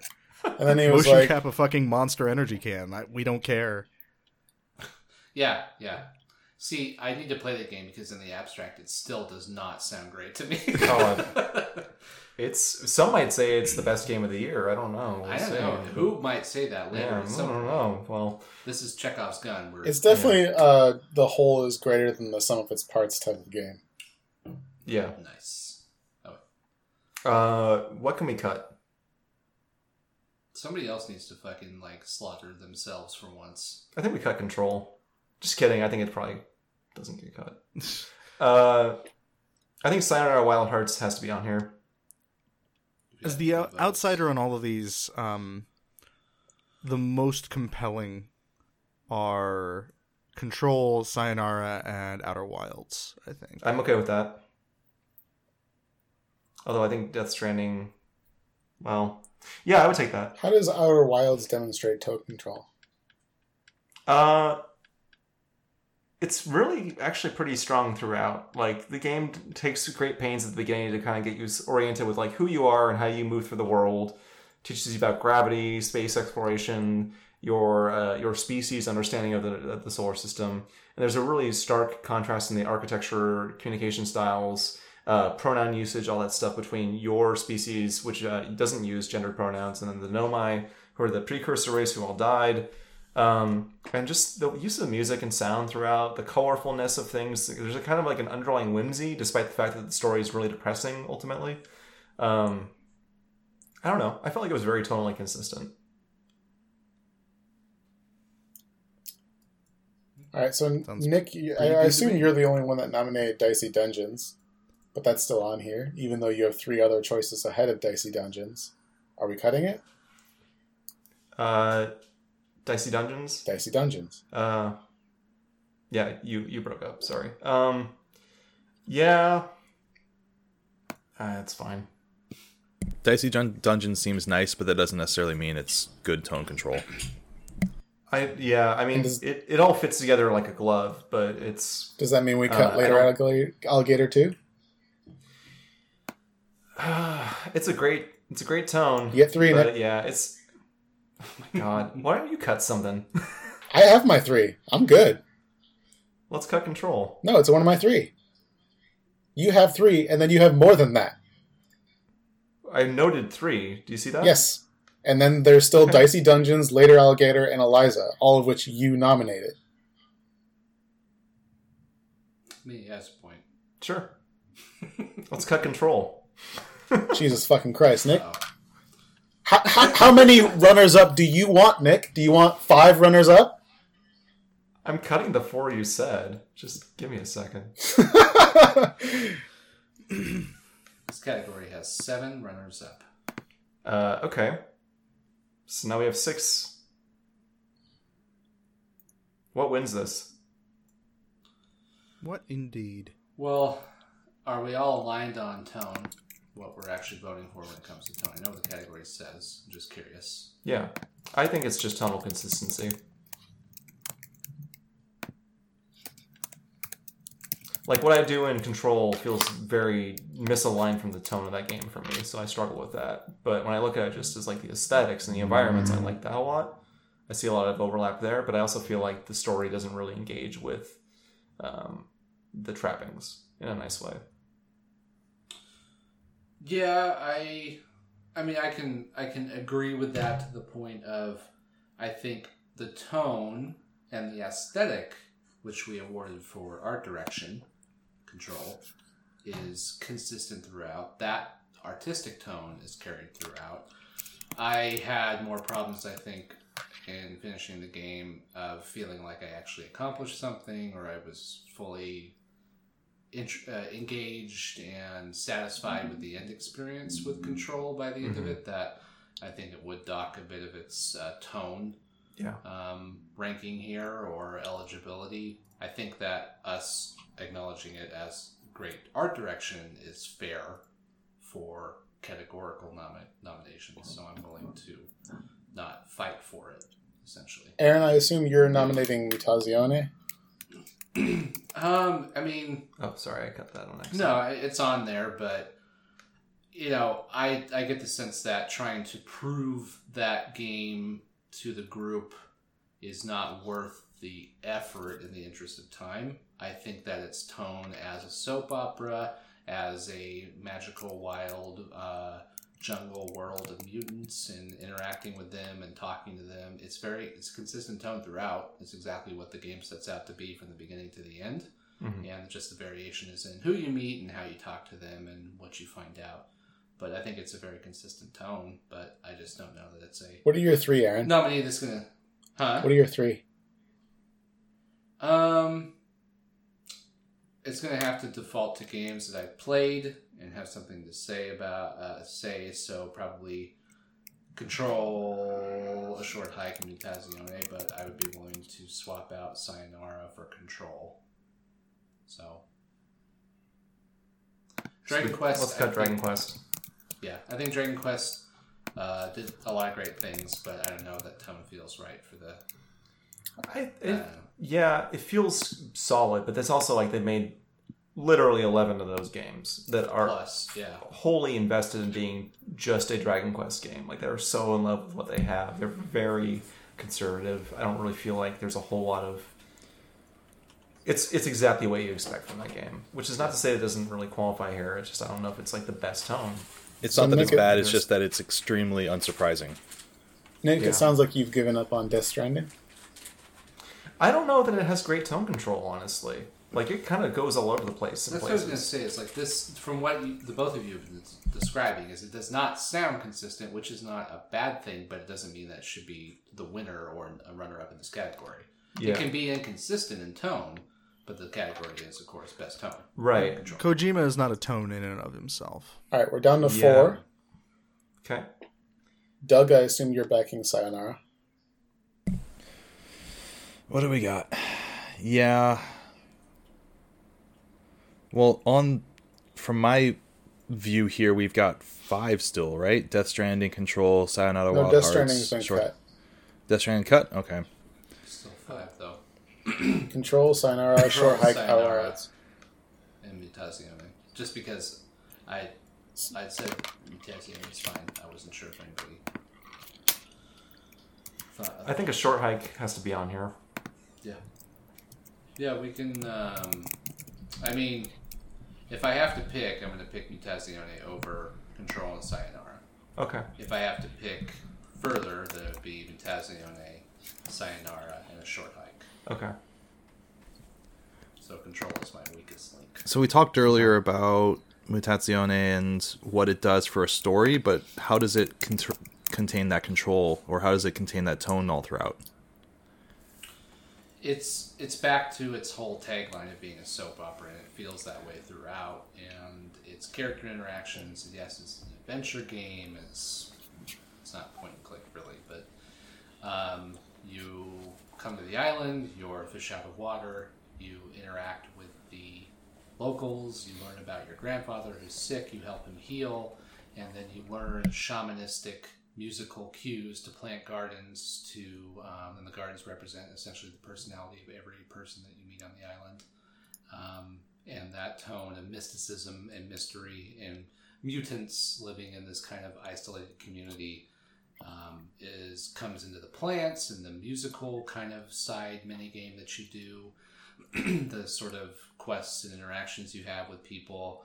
But again it's a it's a soap opera so it does fit within that tone throughout. Is it your number one? from this list yeah uh, maybe a short hike like sayonara is i think a clear winner but you know i i just don't feel as passionate about it personally Okay. uh, so again, it's control for me.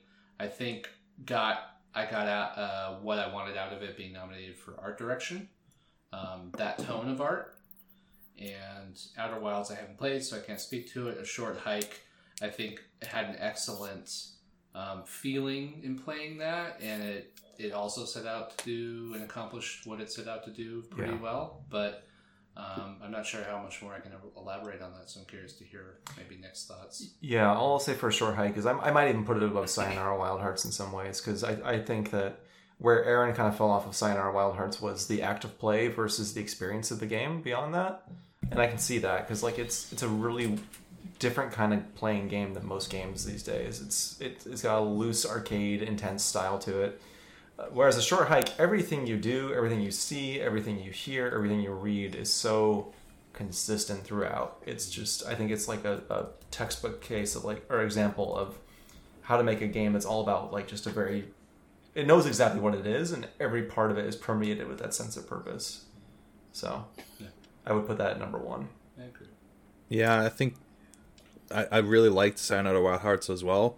I don't know if its tone control is is you know better than that, or if it's the standout feature. I guess you could say it does control things pretty well in terms of aesthetic, design, graphics, um, music, of course.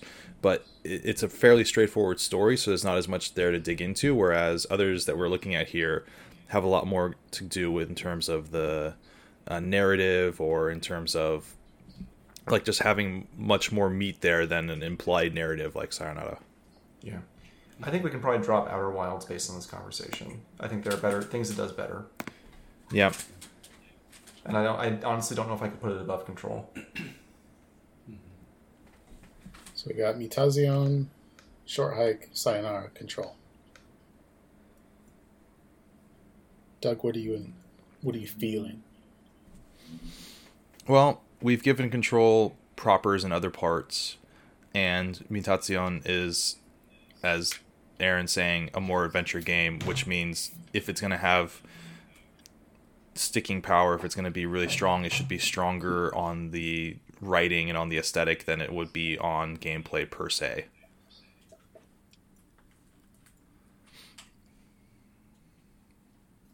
And it sounds like Aaron thinks this is like probably the best tone control of the year. Is that right?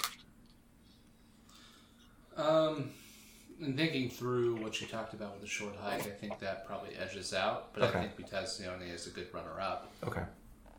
You, you would put it above Control. Yeah, yeah. Okay. I Would you put it above Sayonara Wild Hearts? uh, a short hike. Uh, sorry, Mutation. Um, yeah, Okay. I think so. Okay. Sounds like it. I, Well, I could do that gonna- three. I could see that three. Uh, short hike, um, Mutation, and Sayonara Wild Hearts. I could see that. Spencer. Yeah, I'm all right with that. Cool. What wins it? What wins it? I voted Short Hike. Yeah, I'm good with that. Yeah, I'll give it to that. Yep. All right.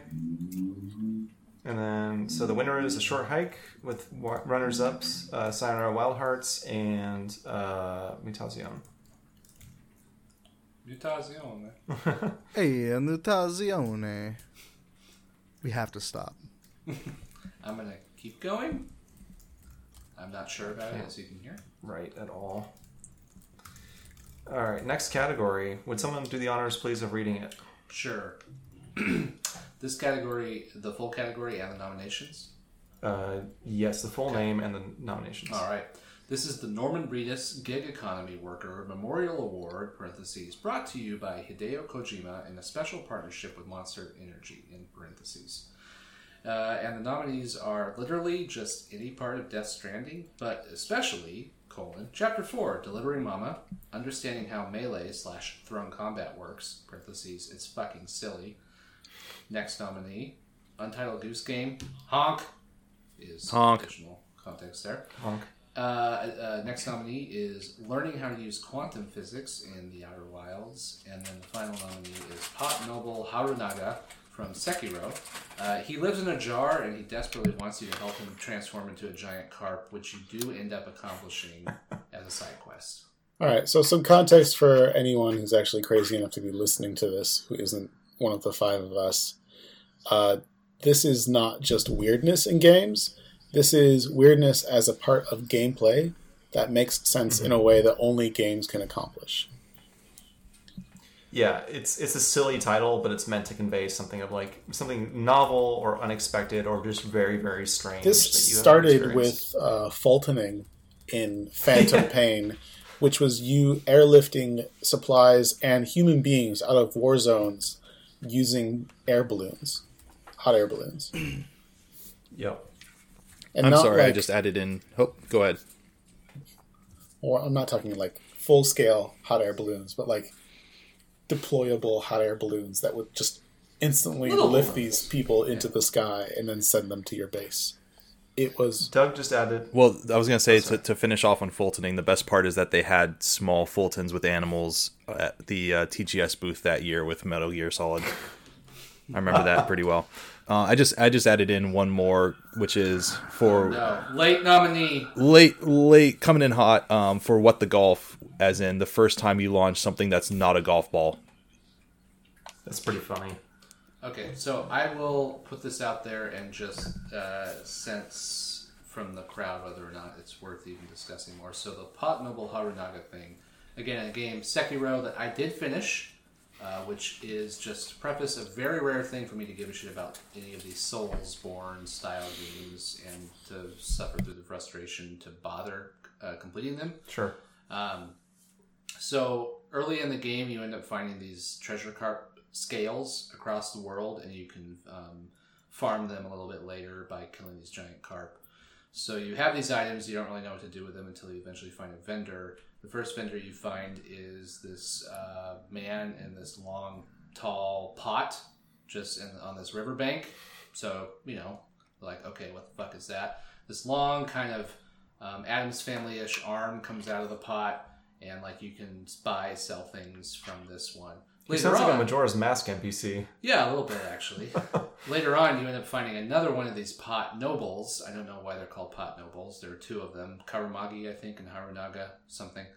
Uh, you find like his brother Harunaga later on in the game when you've uh, grown, accomplished, you've you've beaten more of the levels, and then he tells you, well, you know, I could fulfill my dream of becoming a full life-size carp if you did decide to give me those scales that you've been collecting, um, which you didn't know up to that point was an option.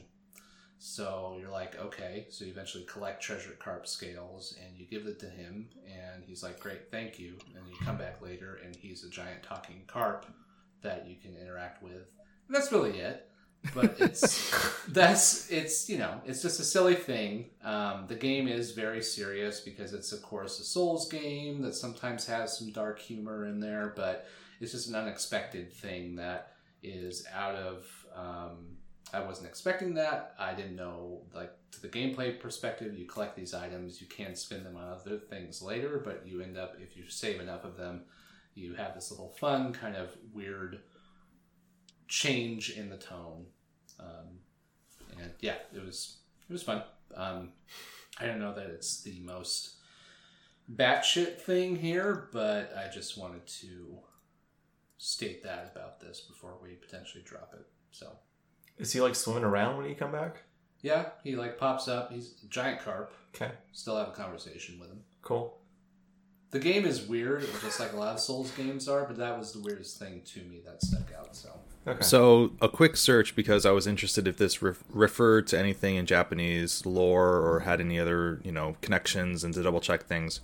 Um, on a Sekiro Shadows Die Twice wiki, it says that this is the only NPC that was worked on by Miyazaki himself, I didn't know that. which I think That's good to know. I, I, I think um, to to reveal the veil a bit, Aaron was very down on this because nobody else has really played Sekiro and nobody's as interested. Yeah, yeah. Th- This may help boost that because this is this is into the vein of what we want with this category, which is weird stuff done directly by the auteur themselves. and I'm I'm trying to look at that now, and I think you know there is within the um, realm of gameplay benefit for this weirdness is that he gives you this item which is bait, and I believe that that is yeah, so it's a key item, and then that bait that this guy who you turn into a giant carp and he gives you, you can use to fight the giant carp boss that's underwater in this map, and this is like this massive giant carp. So you know there is an element to that but it is completely ancillary. If you never do that you'll never fight that boss or have to worry about it. That sounds weird conceptually. I'm not sure about the mechanics part and how much that matters. Uh, I like that story a lot, though. Um, I think I'll talk about. Let's talk about the honk thing real fast, maybe. Um, yeah. Honk. I honestly, as much as I love Goose Game, and as much as I think it's going to do very well, again, you know, Chekhov's pistol and everything, um, I don't think it belongs on here. Why is and that? the reason I think it doesn't belong on here is because it's not weird. Like this is the thing: is gooses do honk gooses Yeah. do honk. Like that's that's pretty much it. It's you know, Haters gonna you're hate and goose, goose you go gonna around honk. and do goose things. Gooses are, you know, geese are annoying. Um, Was the intent of this nominee to be like just the absurdity of the fact that the first time you're playing it, almost like in a moment of like, I have a button for honking. Yep. That's fucking weird. I, mean, You I prob- guess you that's might assume it doesn't weird, do but- anything, but... it does quite a bit. So yeah, I just I don't see it. As as weird as that may sound, like I, I don't know. That I- game follows its own internal logic.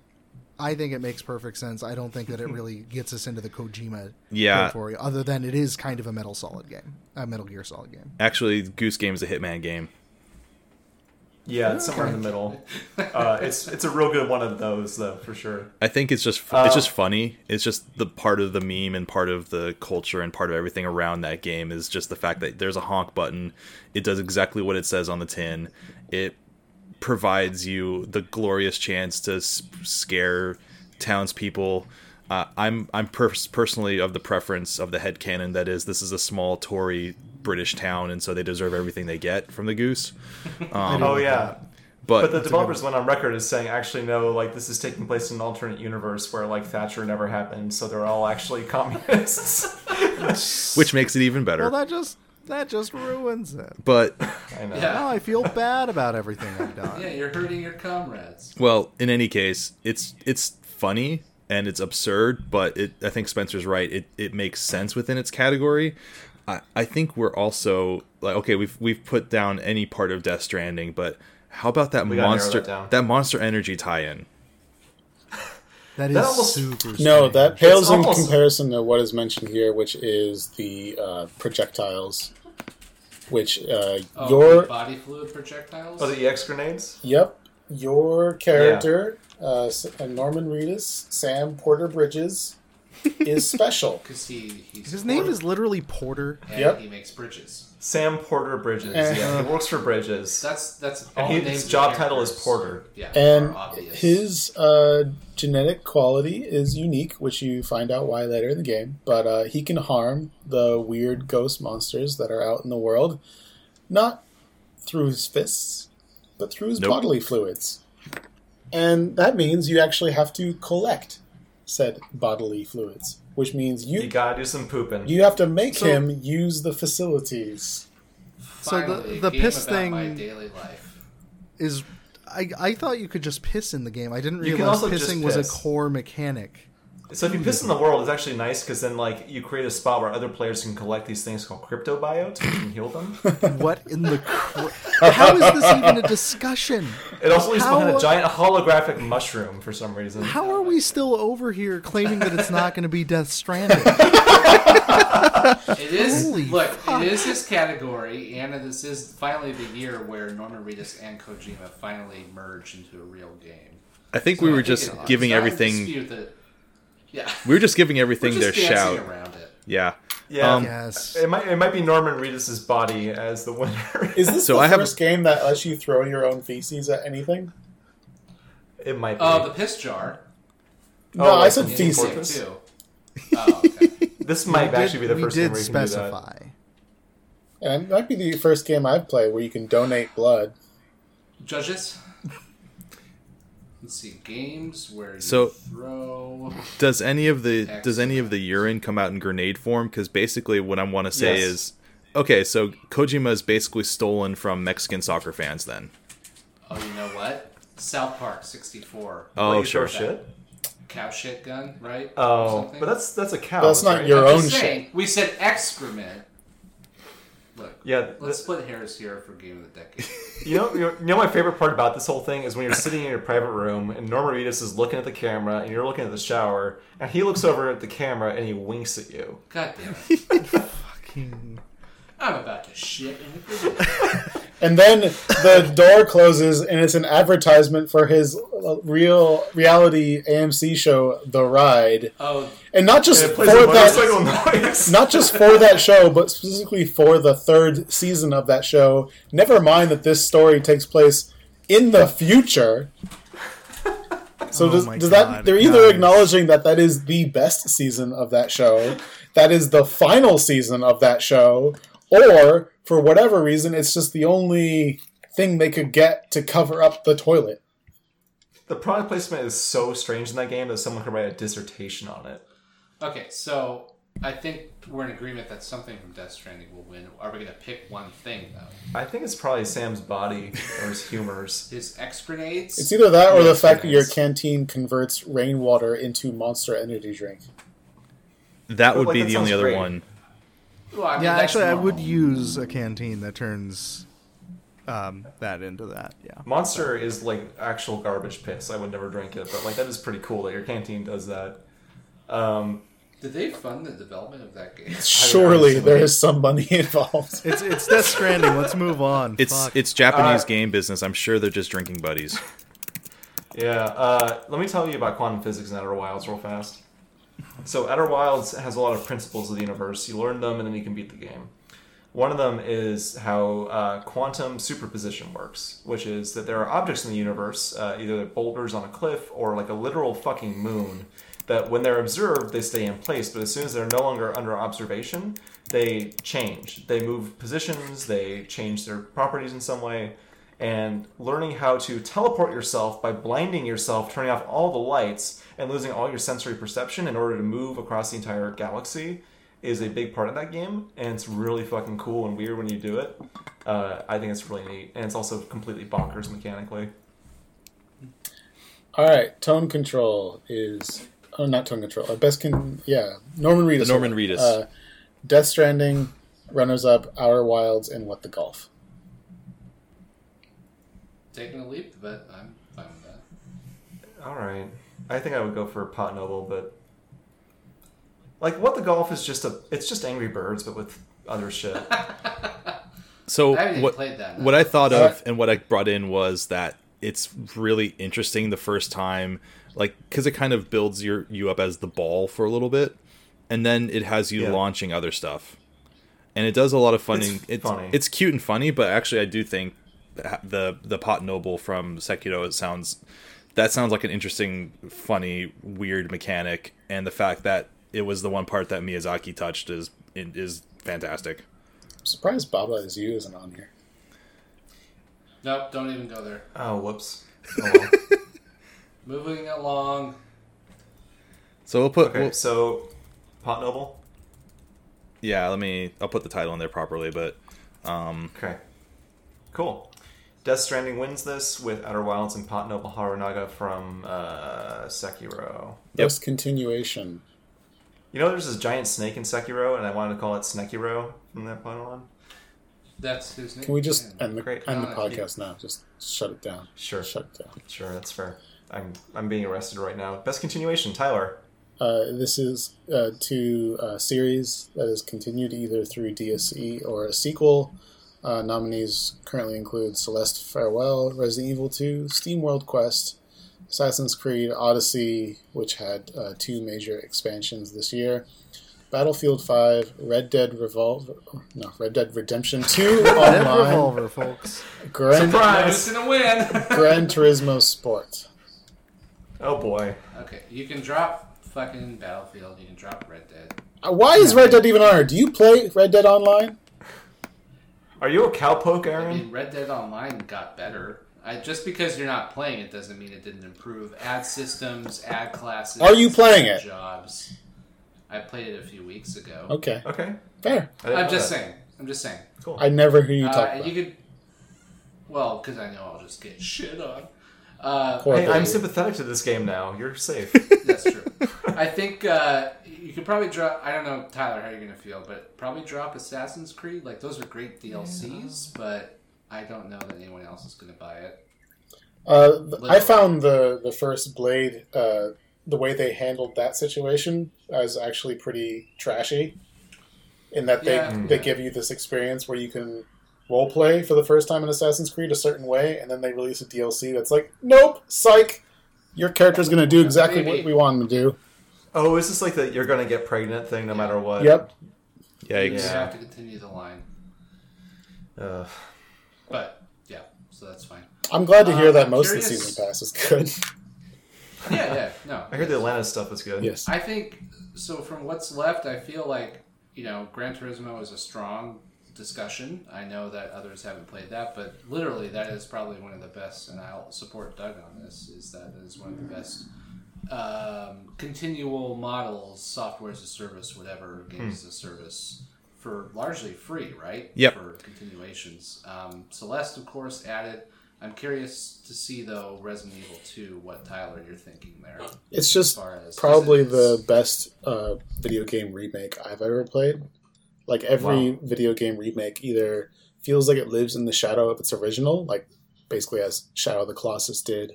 It feels like it adheres either too closely to the original, which is how I felt about the 3DS uh, remakes of the Zelda 64 games, where they're both still good, but they were just remade versions of that game. Whereas Resident Evil 2 just completely re- reimagines the uh, story and the context with new gameplay systems in a way that feels both new and familiar. So, like, Yeah, it's it's successful, and that's why now we're pro- apparently getting the RE3 remake. Yeah. and so th- just the fact that Anyone do a good Nemesis impression? stars. But just the fact just that Capcom can keep, continue rebuilding this series, can continue reinventing it, especially after the garbage that was Resident Evil Six, and have hmm. it make it still relevant, still enjoyable, still like a, a tent pole in uh, basically the video game industry is extremely impressive to me. I think it's cool too because this is also coming after RE7, which was a really big departure mechanically and even setting wise in a lot of ways, from what I can tell. And RE2, you know, it t- is an existing story, existing characters, and a lot of existing mechanics, but they're just updated in some really smart ways to where it feels like a fresh game. Like it's for someone like me who wasn't very good at the original games, but like got in in RE4 and played the ones after that. Going back to RE2 like this, it was really uh, satisfying for me to be able to jump in. Yeah, It felt fresh. yeah. It's it's to Tyler's statement is it's a way to modernize a property without being slavishly devoted to the original source material to the point of making it feel um, too similar. It is almost like what would happen if they made that game today without prior knowledge in a good way. Um, yeah, it was a fantastic remake.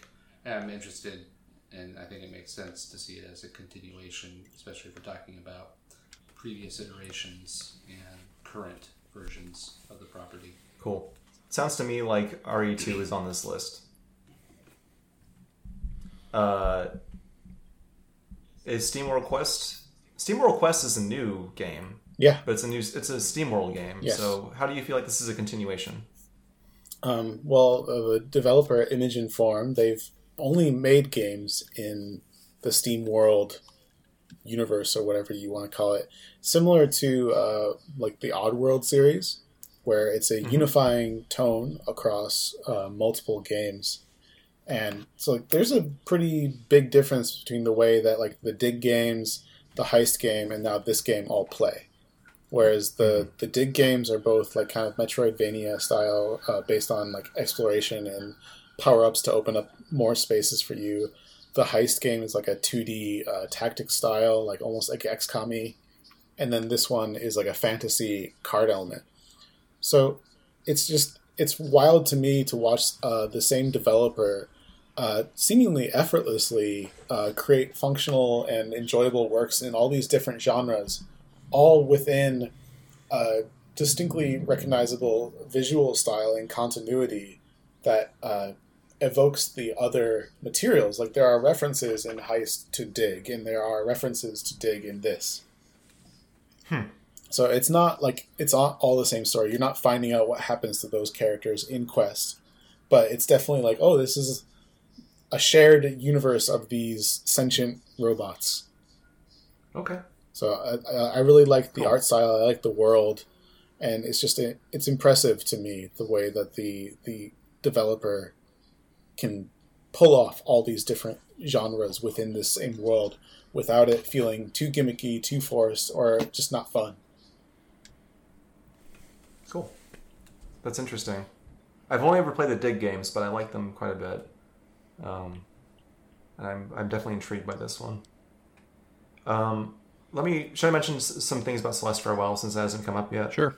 Um, cool. So, this uh, this is DLC that came out almost two years after the original game launched, and it, it was awaited for a long time.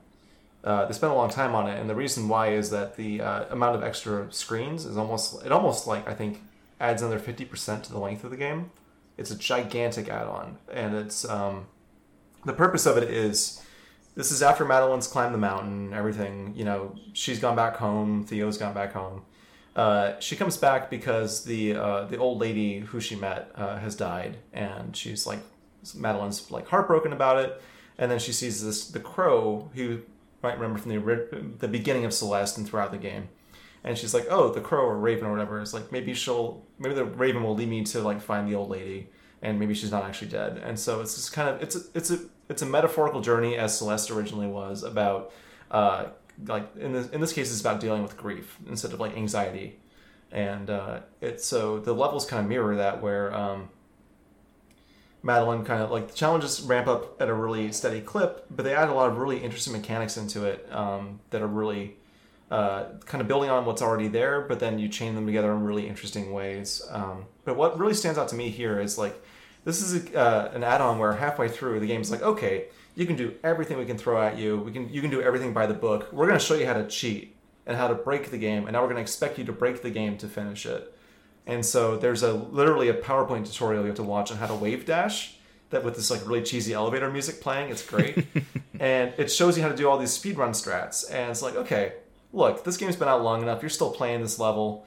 Uh, here's how to do this thing where you can like dash into the ground at an angle, regain your dash ability while you're still maintaining maximum mo- momentum, and then jump to maintain your momentum while you carry that dash with you, so you can then like do an extra dash once you land or get across the chasm.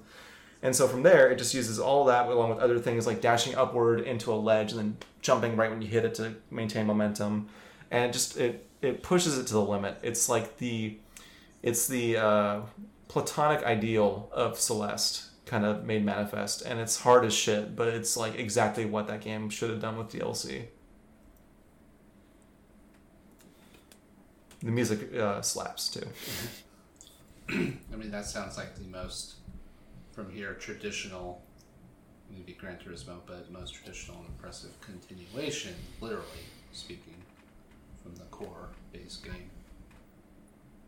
Whether or not you can actually finish it or beat it doesn't matter. I mean, I barely beat it, but Still, that that notwithstanding, like that is a direct continuation of the Celeste model, and, Mm-hmm. and breaking it sounds really interesting. the, the two I see on here that I think best fit best continuation are RE2 and Celeste. Uh, I, I could see either Steam World Quest or Gran Turismo Sport. I'd love to hear more about Gran Turismo though. All right. I think I mentioned it last year, but as the game originally launched in late 2017, it seemed a bit thin to a lot of people. Um, they're expecting a Gran Turismo or a, main Forza Motorsport game to have a couple hundred cars and a ton of different places and a whole, you know, huge single player that you go through. Um, it didn't have that. It had a couple of things you could take care of, a couple things you could do single player, but it was mostly focused on racing and sport. And as the title is, uh, what they've done since through all of 2018 and now all of 2019 is add a bunch of cars and a bunch of tracks, which okay, yeah, racing game adding cars and tracks, news at 11. This sounds pretty standard, but they've done so. They've added um, some the new Toyota Supra model in concert with Toyota unveiling the car, so it's done in connection with the actual automaker. They've added new tracks that people have wanted, and now we have the continuation of Laguna Seca being in every Gran Turismo game since GT2. So that's you know these sort of things are still continuing. Um, they're teasing the new tracks at their esports events where they get people where they get the actual events together. Often the new track, or in the case of one earlier this year, the the first track in the rain, it's being debuted before it's being released to the public. So that, you know, using your esports to help build up the community feeling a little bit, you know, that's not a big surprise either. But it's really smart marketing. Um, and all of this has been free. If you bought the original game, it's all come for free, which is amazing. They only just recently put out the first paid piece of DLC, and it's essentially a set of challenges where you try in the game to beat times and to follow, um, like to to try to to increase your ability and matchup with times set in the game by the Formula One world champion Lewis Hamilton, who's also sponsored and has a deal with Gran Turismo. So the fact that that's the first paid DLC and not any of the cars or any of the content is pretty amazing. Yeah, if there was a best DLC model category, Gran Turismo would surely win it just because of how they treated their player base for sure. I, I mean, it's it's also it helps to be under Sony's watch and not really have to make like I really wonder what their books look like and just how much this game is bringing in based on sales versus how much they've put into it for time and for effort because it has to be Yeah, the it has to be just a loss overhead. leader Yeah. but it's it's done so well. Like I was really down on GT for GT5 and the PS3, and I thought GT6 brought things back really well. But what they did with sport is more than just what Forza did with Forza Motorsport 7, which is still their most recent sim style project out there. And that also has esports. It also has a big following, but I think Sony's done it a lot better with GT. And they've they've done something where they stripped it all down, but now they're building it back up piece by piece. It, it almost reminds me a little bit of the Hitman game from a few years ago. Hmm. Where if, if this had all been in the game at the launch, we wouldn't still be talking about it two years later. Mm-hmm. But rolling it out month by month on a regular basis has allowed them to do actual new cars coming out in, re- in the real world, to add in sets of cars, so like three or four cars, basically making an online racing class in and of itself. Mm-hmm. Because you just need two or three different types to then seed a group of cars in for the ra- for the game, and then they did that with the Japanese cars that race here in Japan in real life, like the Nissan, the, the Honda, and the Toyota that race in real life. And then they brought some of the classic ones back that had been in previous games that are also, again, these were cars that really raced in that category in real life. So now you have three current ones, and you can balance those out racing online. And the three classics. It, it makes a lot of sense. I think they've done a really good job with it.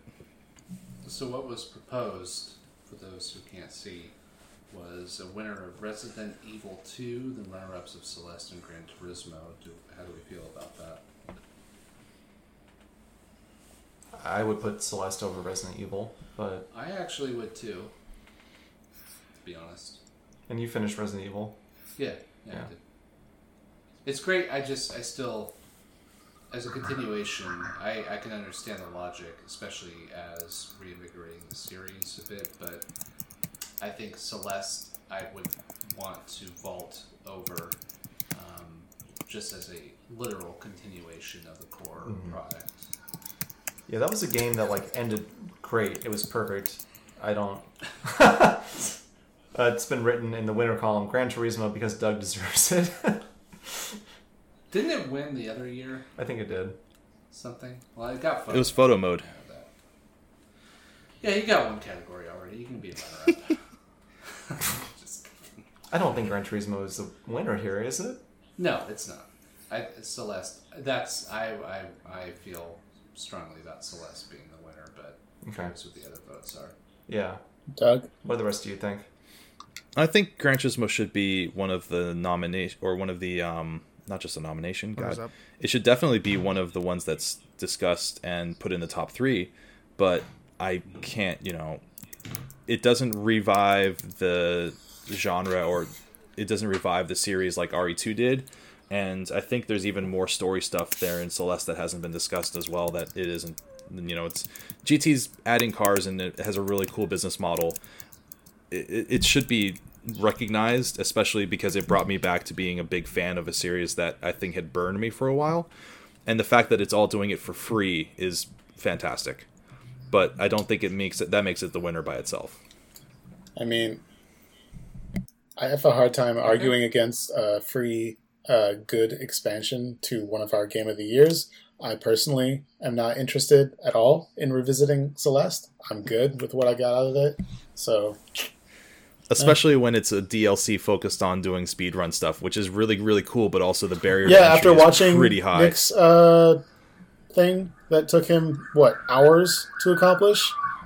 It took me eight hours to beat that level. Yeah, yeah, no, no, I'm good. Thank, thank you. Thanks, thanks for your effort, uh, Celeste It- it's that's fair. I just I love that kind No, of I think I think effort. though, in, in fairness to that, is that aside from our own personal proclivities to being able to do it or not, is the way that they continued that, like what Nick was talking about of actually introducing speedrun techniques, like a- awareness of the community that plays that game and has been playing it now for two years. I get it. Build off of that and deliver that. It's think that's fine. Why it's a great. Okay. continuation, Yeah. Yeah, let's keep moving. All right, cool. Celeste wins it. Resident Evil 2 and Gran Turismo Sport are runners up. Best storytelling.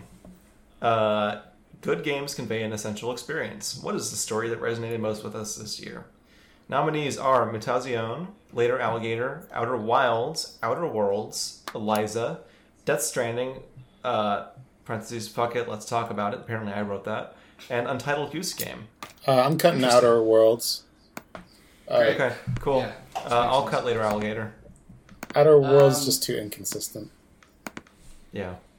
I I would almost want to drop Mutazione, but I don't know that I feel good about Outer Wilds being in there, but or even Untitled Goose Game. I don't know. Uh, I dropped that think in Outer there. Wilds is really neat. So I dropped that in there because it does a lot without any dialogue. It's really clever in its use of like symbols and uh, uh, motion and behavior. And and the fact Tell the that there's even a use for the flapping of wings at one point. there is. Yeah. Yeah. Have you not beaten that? I did. I was like months ago. What do you do with your wings? Um Oh, like to make the It's by people cheer. request. yeah, to make the people cheer. Yeah. Yeah. That's yeah. Okay. It's fine. Yeah, I, I guess my my uh, roadblock on that is that I feel like I don't know. Storytelling doesn't have to be here's a story. It said something in the end. Um, traditionally, but I also am struggling to think of like what was the message of, regardless of them saying that it's a socialist village and there's some undertones on their fucking Twitter account that they talk Communist, about but yes. sorry, communist. um, uh, that doesn't it doesn't to me feel like the story of Untitled Goose Game is what stuck with me. It was the mechanics, it was the music, it was the tone, things that we've already discussed. Yeah, otherwise, I it- I know. I, Yeah, and I agree. this was a a place where we only had four or five um, nominations, and just talking about it and saying, "Hey, this did this did a lot with show and not tell at all." Um, just to Mm-hmm. just to you know tip the cap a little bit to the game that made you honk and understand what it did funny visually and what it did, you know, providing kind of an, a a ludo narrative experience in terms of you can take the farmer's cat and what happens, you know, all these different things that it did without any sort of dialogue on it. If anyone had a Ludo narrative on their bingo card, take a drink. Yep. I think Eliza wins it. Took us two hours when we got there. Uh, I think Eliza. sure, I was actually gonna say Outer Wilds. nope, Nope. nope. Tyler, yes. I mean, Eliza is in- impeccably written. It's Yeah. it's a it's the it, it's my new go-to recommendation when people are like, I've never played a visual novel. It's I think it's the most accessible. When you look at the context of the year, of the time and place that the game was made in, I think that this, more than anything on the list, has actually something to say. And I, it sounds like it accomplishes that. I think it's Eliza too, actually. Uh, Now, do we feel passionately about fighting about the runner-ups, or do we just want to slap some in there?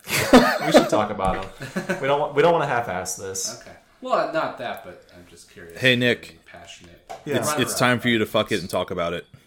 Runner up is Death Stranding. Death Stranding is a runner-up, isn't it? Yep. I mean, uh, it's also got some really hokey shit. Like all the emails you get are like written by like very, I don't know, manic pixie dream uh, UPS guys. the, the whole game is extremely hokey and on the nose and not subtle in any shape or form. No, But it is it's so fascinating. earnest. It is so, So, what are the good parts of its storytelling? Like, what makes Um, it has a really rich, complex, uh, like world it creates, and the way that everything fits together is really interesting. And the characters are so—they're all like larger than life in the same way like MGS bosses are. You know, like if you remember, like Psycho Mantis having this fucked up Byzantine backstory about him. It's like whatever. But like these are all like characters who are movie directors, except they're not anymore. They're just using their bodies to play characters. It's weird. Uh, and like when you learn like every one of them has a backstory that's like compelling and interesting. Like I just I got Heartman's backstory. It's very different from Dead Man's backstory. These are Nicolas Winding Refn and Guillermo del Toro, respectively. Um, it's just it's so fucking weird and the cutscenes. What I really want to call attention to here, though, is the cutscene direction and like Kojima. Everyone knows like the dude worships film. Probably wanted to be a film director in some ways.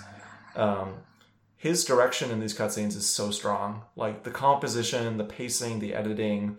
I mean, you have a lot more freedom with games. You can literally reshoot them as much as you want, but he just it's so it's so masterclass compared to anything else happening in the AAA space.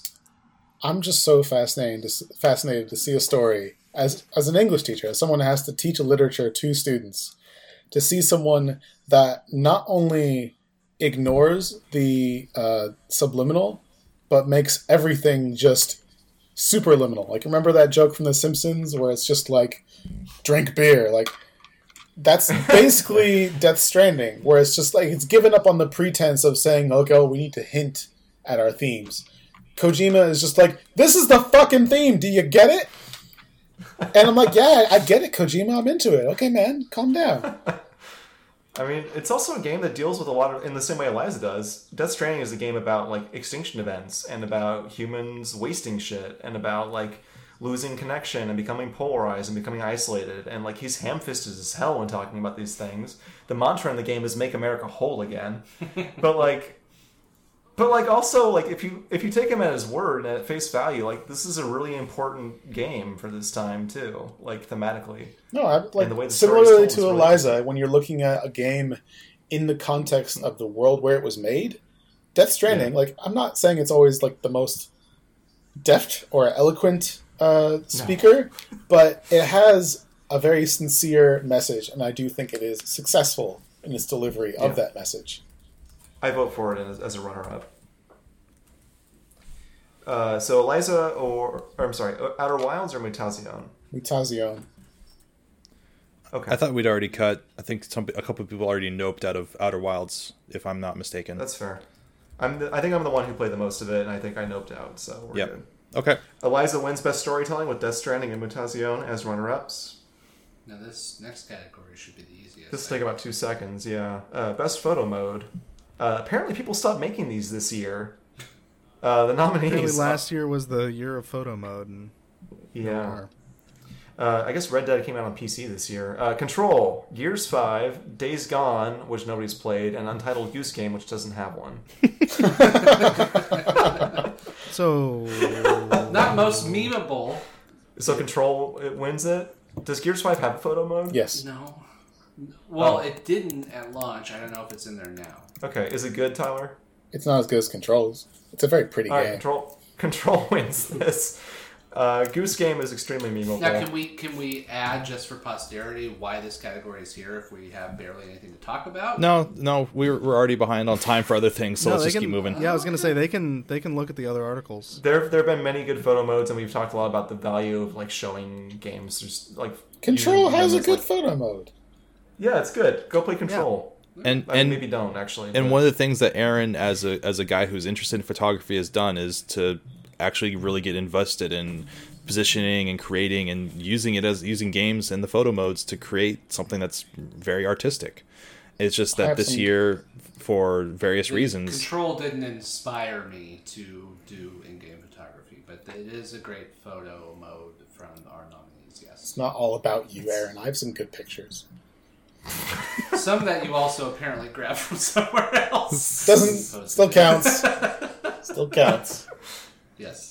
And I think we should put All right. the the Goose Game as a runner up, just because that thing became absolutely like iconic and memed to hell and back. I mean, I mean, I shared a lot of screenshots from that game. Yeah, there's a lot of good And- screenshots you can make and do. Screenshots, Sure. That's There are no, there's no, you know, overt mode for it, but I don't know. At this point, whatever. If you're Maybe playing it on retitle Switch, you can just hit the screenshot like button. for the gram.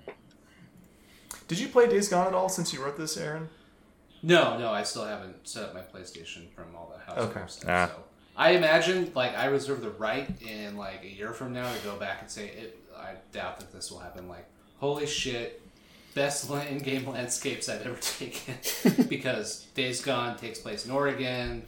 In the Central Oregon area, Crater Lake, Bend, all these beautiful. Can you find Aaron? expired craft brew? If so, it's not authentic. Yeah, there is. So there's a whole. Actually, your protagonist, Deacon Saint Brew, is uh, who's, who drives his bike around to different breweries, microbreweries, before the zombies. You joke, but that sounds like a better game.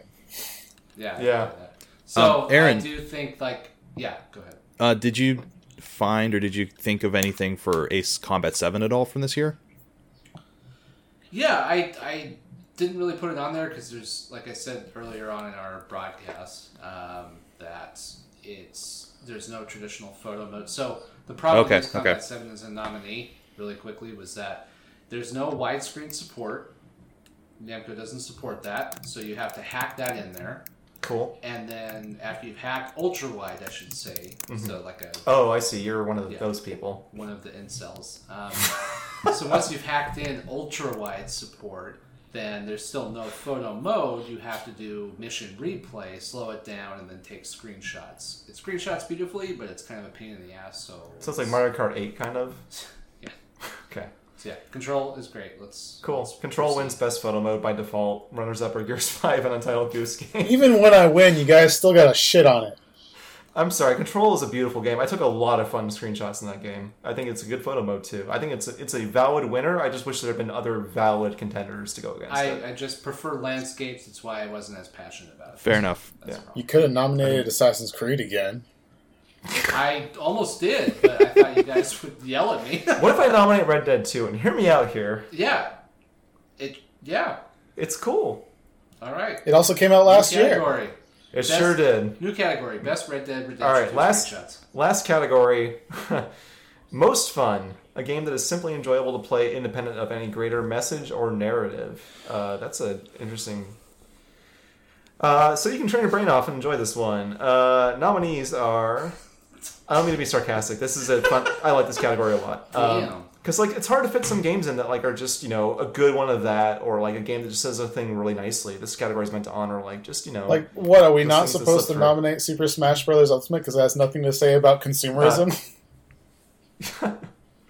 exactly. Anyway, So nominees are What the Golf, Spin Rhythm XD, Control, Super Smash Bros. Ultimate, Ace Combat 7, Gears 5, Luigi's Mansion 3, Slay the Spire, Killer Queen Black, Tetris 99, Sayonara Wild Hearts, A Short Hike, Spin Rhythm's on here twice, I'm taking that off, uh, Cadence of Hyrule, that was my bad, uh, Doom Sigil, and Untitled Goose Game. So what's great about this category is is uh, unencumbered from the elitist uh, discussions that we have about X and Y. It's just you know, was the game fun? Great.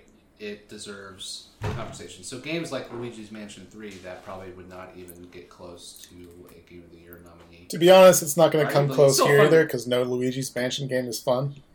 Well, Jesus. Hey, they're, they're interesting. even even then, uh, the point I was going to make was not to keep it on the list, but uh, that uh, it is fun to play if you find it fun. But yeah, so there are a lot of nominees on here, so we need to make some cuts. So here, here's the thing: Tetris 99 is like maybe one of my favorite games of the year. Definitely one of my favorite games of the year. It feels like an anxiety attack. Yeah, Spencer. accurate. One I mean, it is an anxiety attack, isn't it? Um, It's damn good though. Who are you to deprive for someone's enjoyment of anxiety attacks?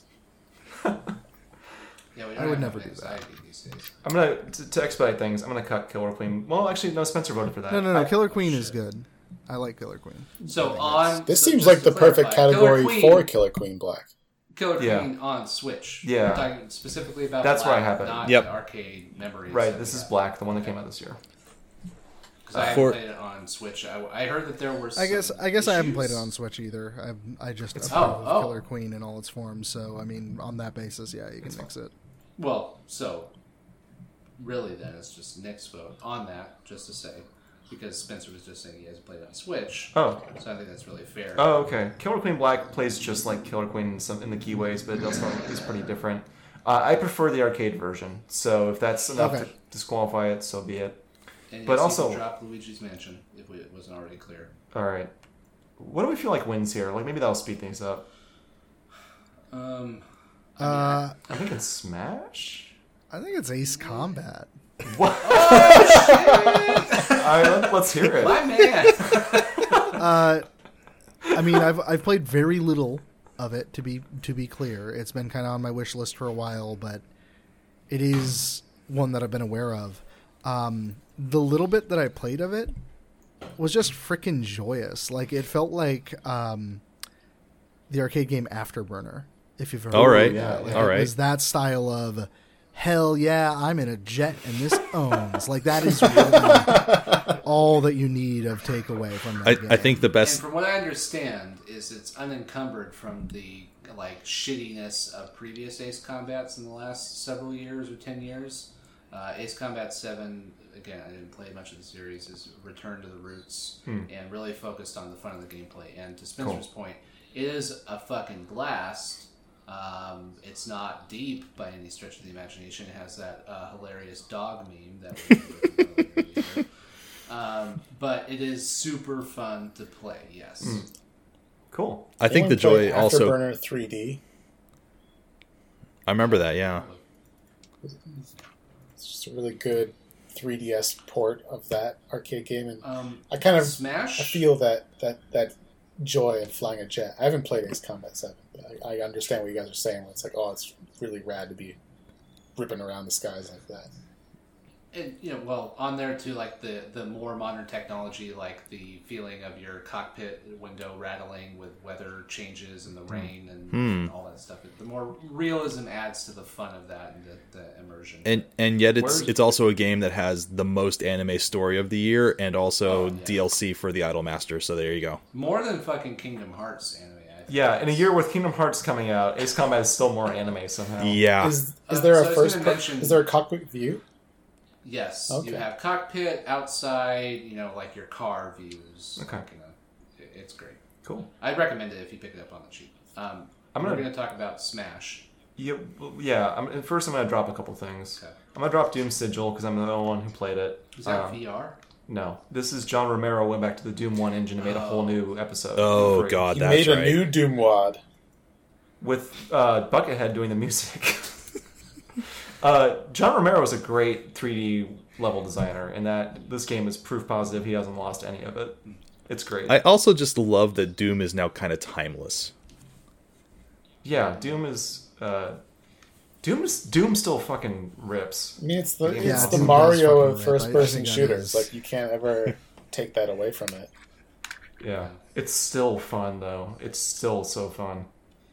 Um, I Bethesda think needs to make a Doom maker. I'm gonna propose we cut a short hike. It's it's pleasant. It's charming. I love my time with it. I don't know if it's like a fun game. Stickball's fun. Yeah, yeah, I think that's fine. Yeah, it's, So it's fun is not the word I use. come hard. I'm going to come hard on um, uh, Cadence and Sayonara. Oh, I love Cadence and Sayonara. Shoot, I think Sayonara is more fun than Cadence, but I, I will also. I think I'm is more off- fun than Cadence too. let's cut Cadence. Yeah, I can live with that. It's Crypt and the- it's a it's a pretty damn good 2D Zelda in my estimation, but you have to like the uh, Necrodancer It gameplay. has a very high barrier of entry if you're not into. Well, you can just turn off the, the beat mode. Dude, I tried. I fucking tried so many times. Did we cut short hike? can't. Uh, yeah, we can. I'll do it. I, I do, so I want to go after Control a bit, where I really did overall enjoy the game. Um, I I don't dislike it by any stretch of the imagination, but there were many times where I did not find it fun until later. Yes, when you have all the powers and you have more levitation and all this shit, like you can do, Yeah. you're super powered. But that takes a long time to get there, and even then, even on normal difficulty, the combat can be sometimes confusing and a pain in the ass, Yeah. and it's just it wasn't always fun. And something in this category, I feel like should be it is consistently fun throughout, even if there Yeah. are dips. I would agree with that logic. I mean, I disagree with the premise. I had a blast from pretty much start to finish, even when I didn't have any powers. I still enjoy just running around that environment, shooting Even dudes. just with your pistol? yeah, Huh. Yeah, I, I, I just didn't. Once you can throw stuff, it's kind of fun. Yeah, it's a lot more fun once you can throw stuff.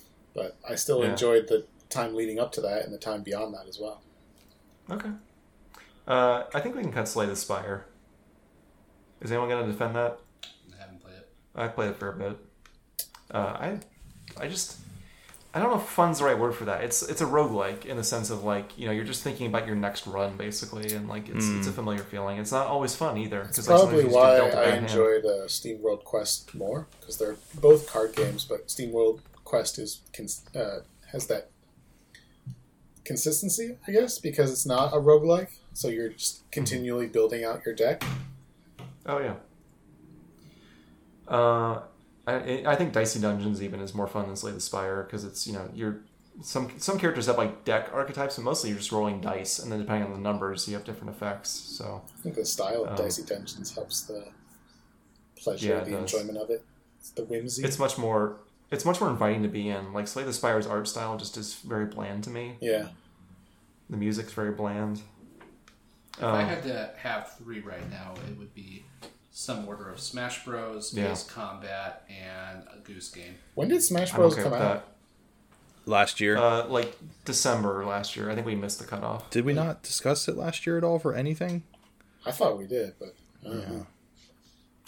I think I might have played like an hour or two of it, and then nobody else had. I think we can, if you're cool with it, I would consider it for this year. And I think this is the only category where it matters. December seventh, uh, twenty eighteen. Why do Smash games always come out so late? I don't know. Okay. Um, Spin Rhythm is good as hell, but it's, I don't think it's as good as DJ Hero, so I'm gonna cut it. It's a ha- I mean, hard bar to clear. standard. I know DJ Hero is the unsung hero of music games. Spin Rhythm rules though. You should check it out. Um, Okay. uh, what the golf Yeah. is funny. It's the funniest game I think I played this year. I don't know if it's fun. I don't like half the challenges. It's got a good challenge to it. Is the hard part. I mean, it's The, some the some benefit of the is sim- that the challenges are also brief. That the ones you don't Yeah. like, you can usually go through pretty quickly. I just spent about two hours or so playing it on a on a flight, and I didn't really get too frustrated because if I really needed to, I could stop and change what I was playing. Like I could go to a different mission if I needed to really get stuck. If I was really stuck on something.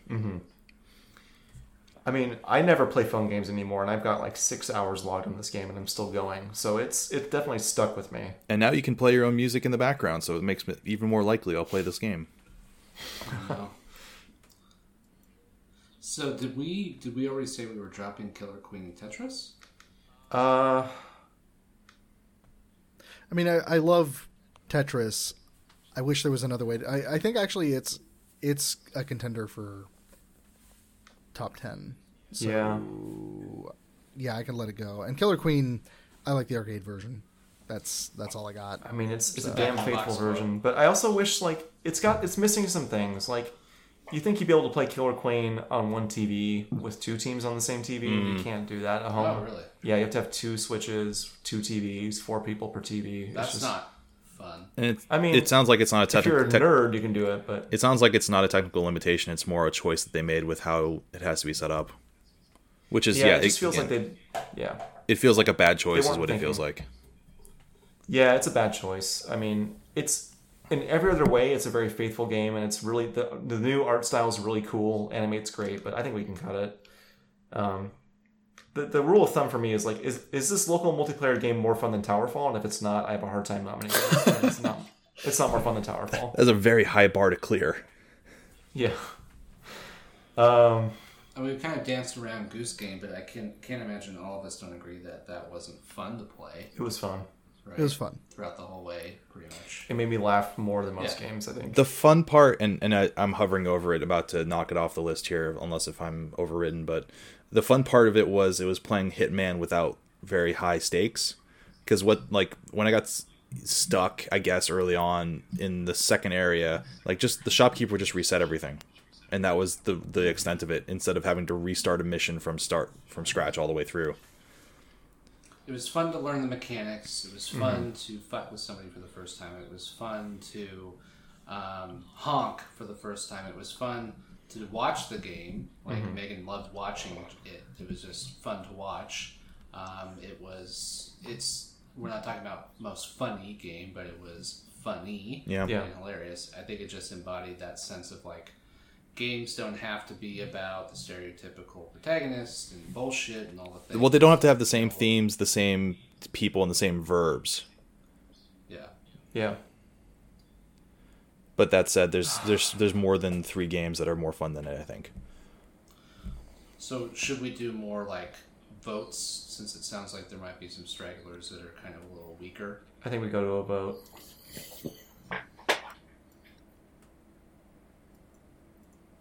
Uh, Aaron, what are the three you want on here? Um, I would say Goose Game is the winner with Ace and Smash as runners up. Okay, I'll note that.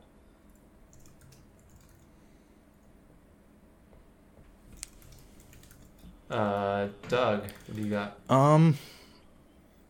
You know what? I'm gonna say Smash winning with What the Golf and Goose Game as runners up. Uh, Tyler, what you got? I voted for Control and Ace Combat. Ace Combat?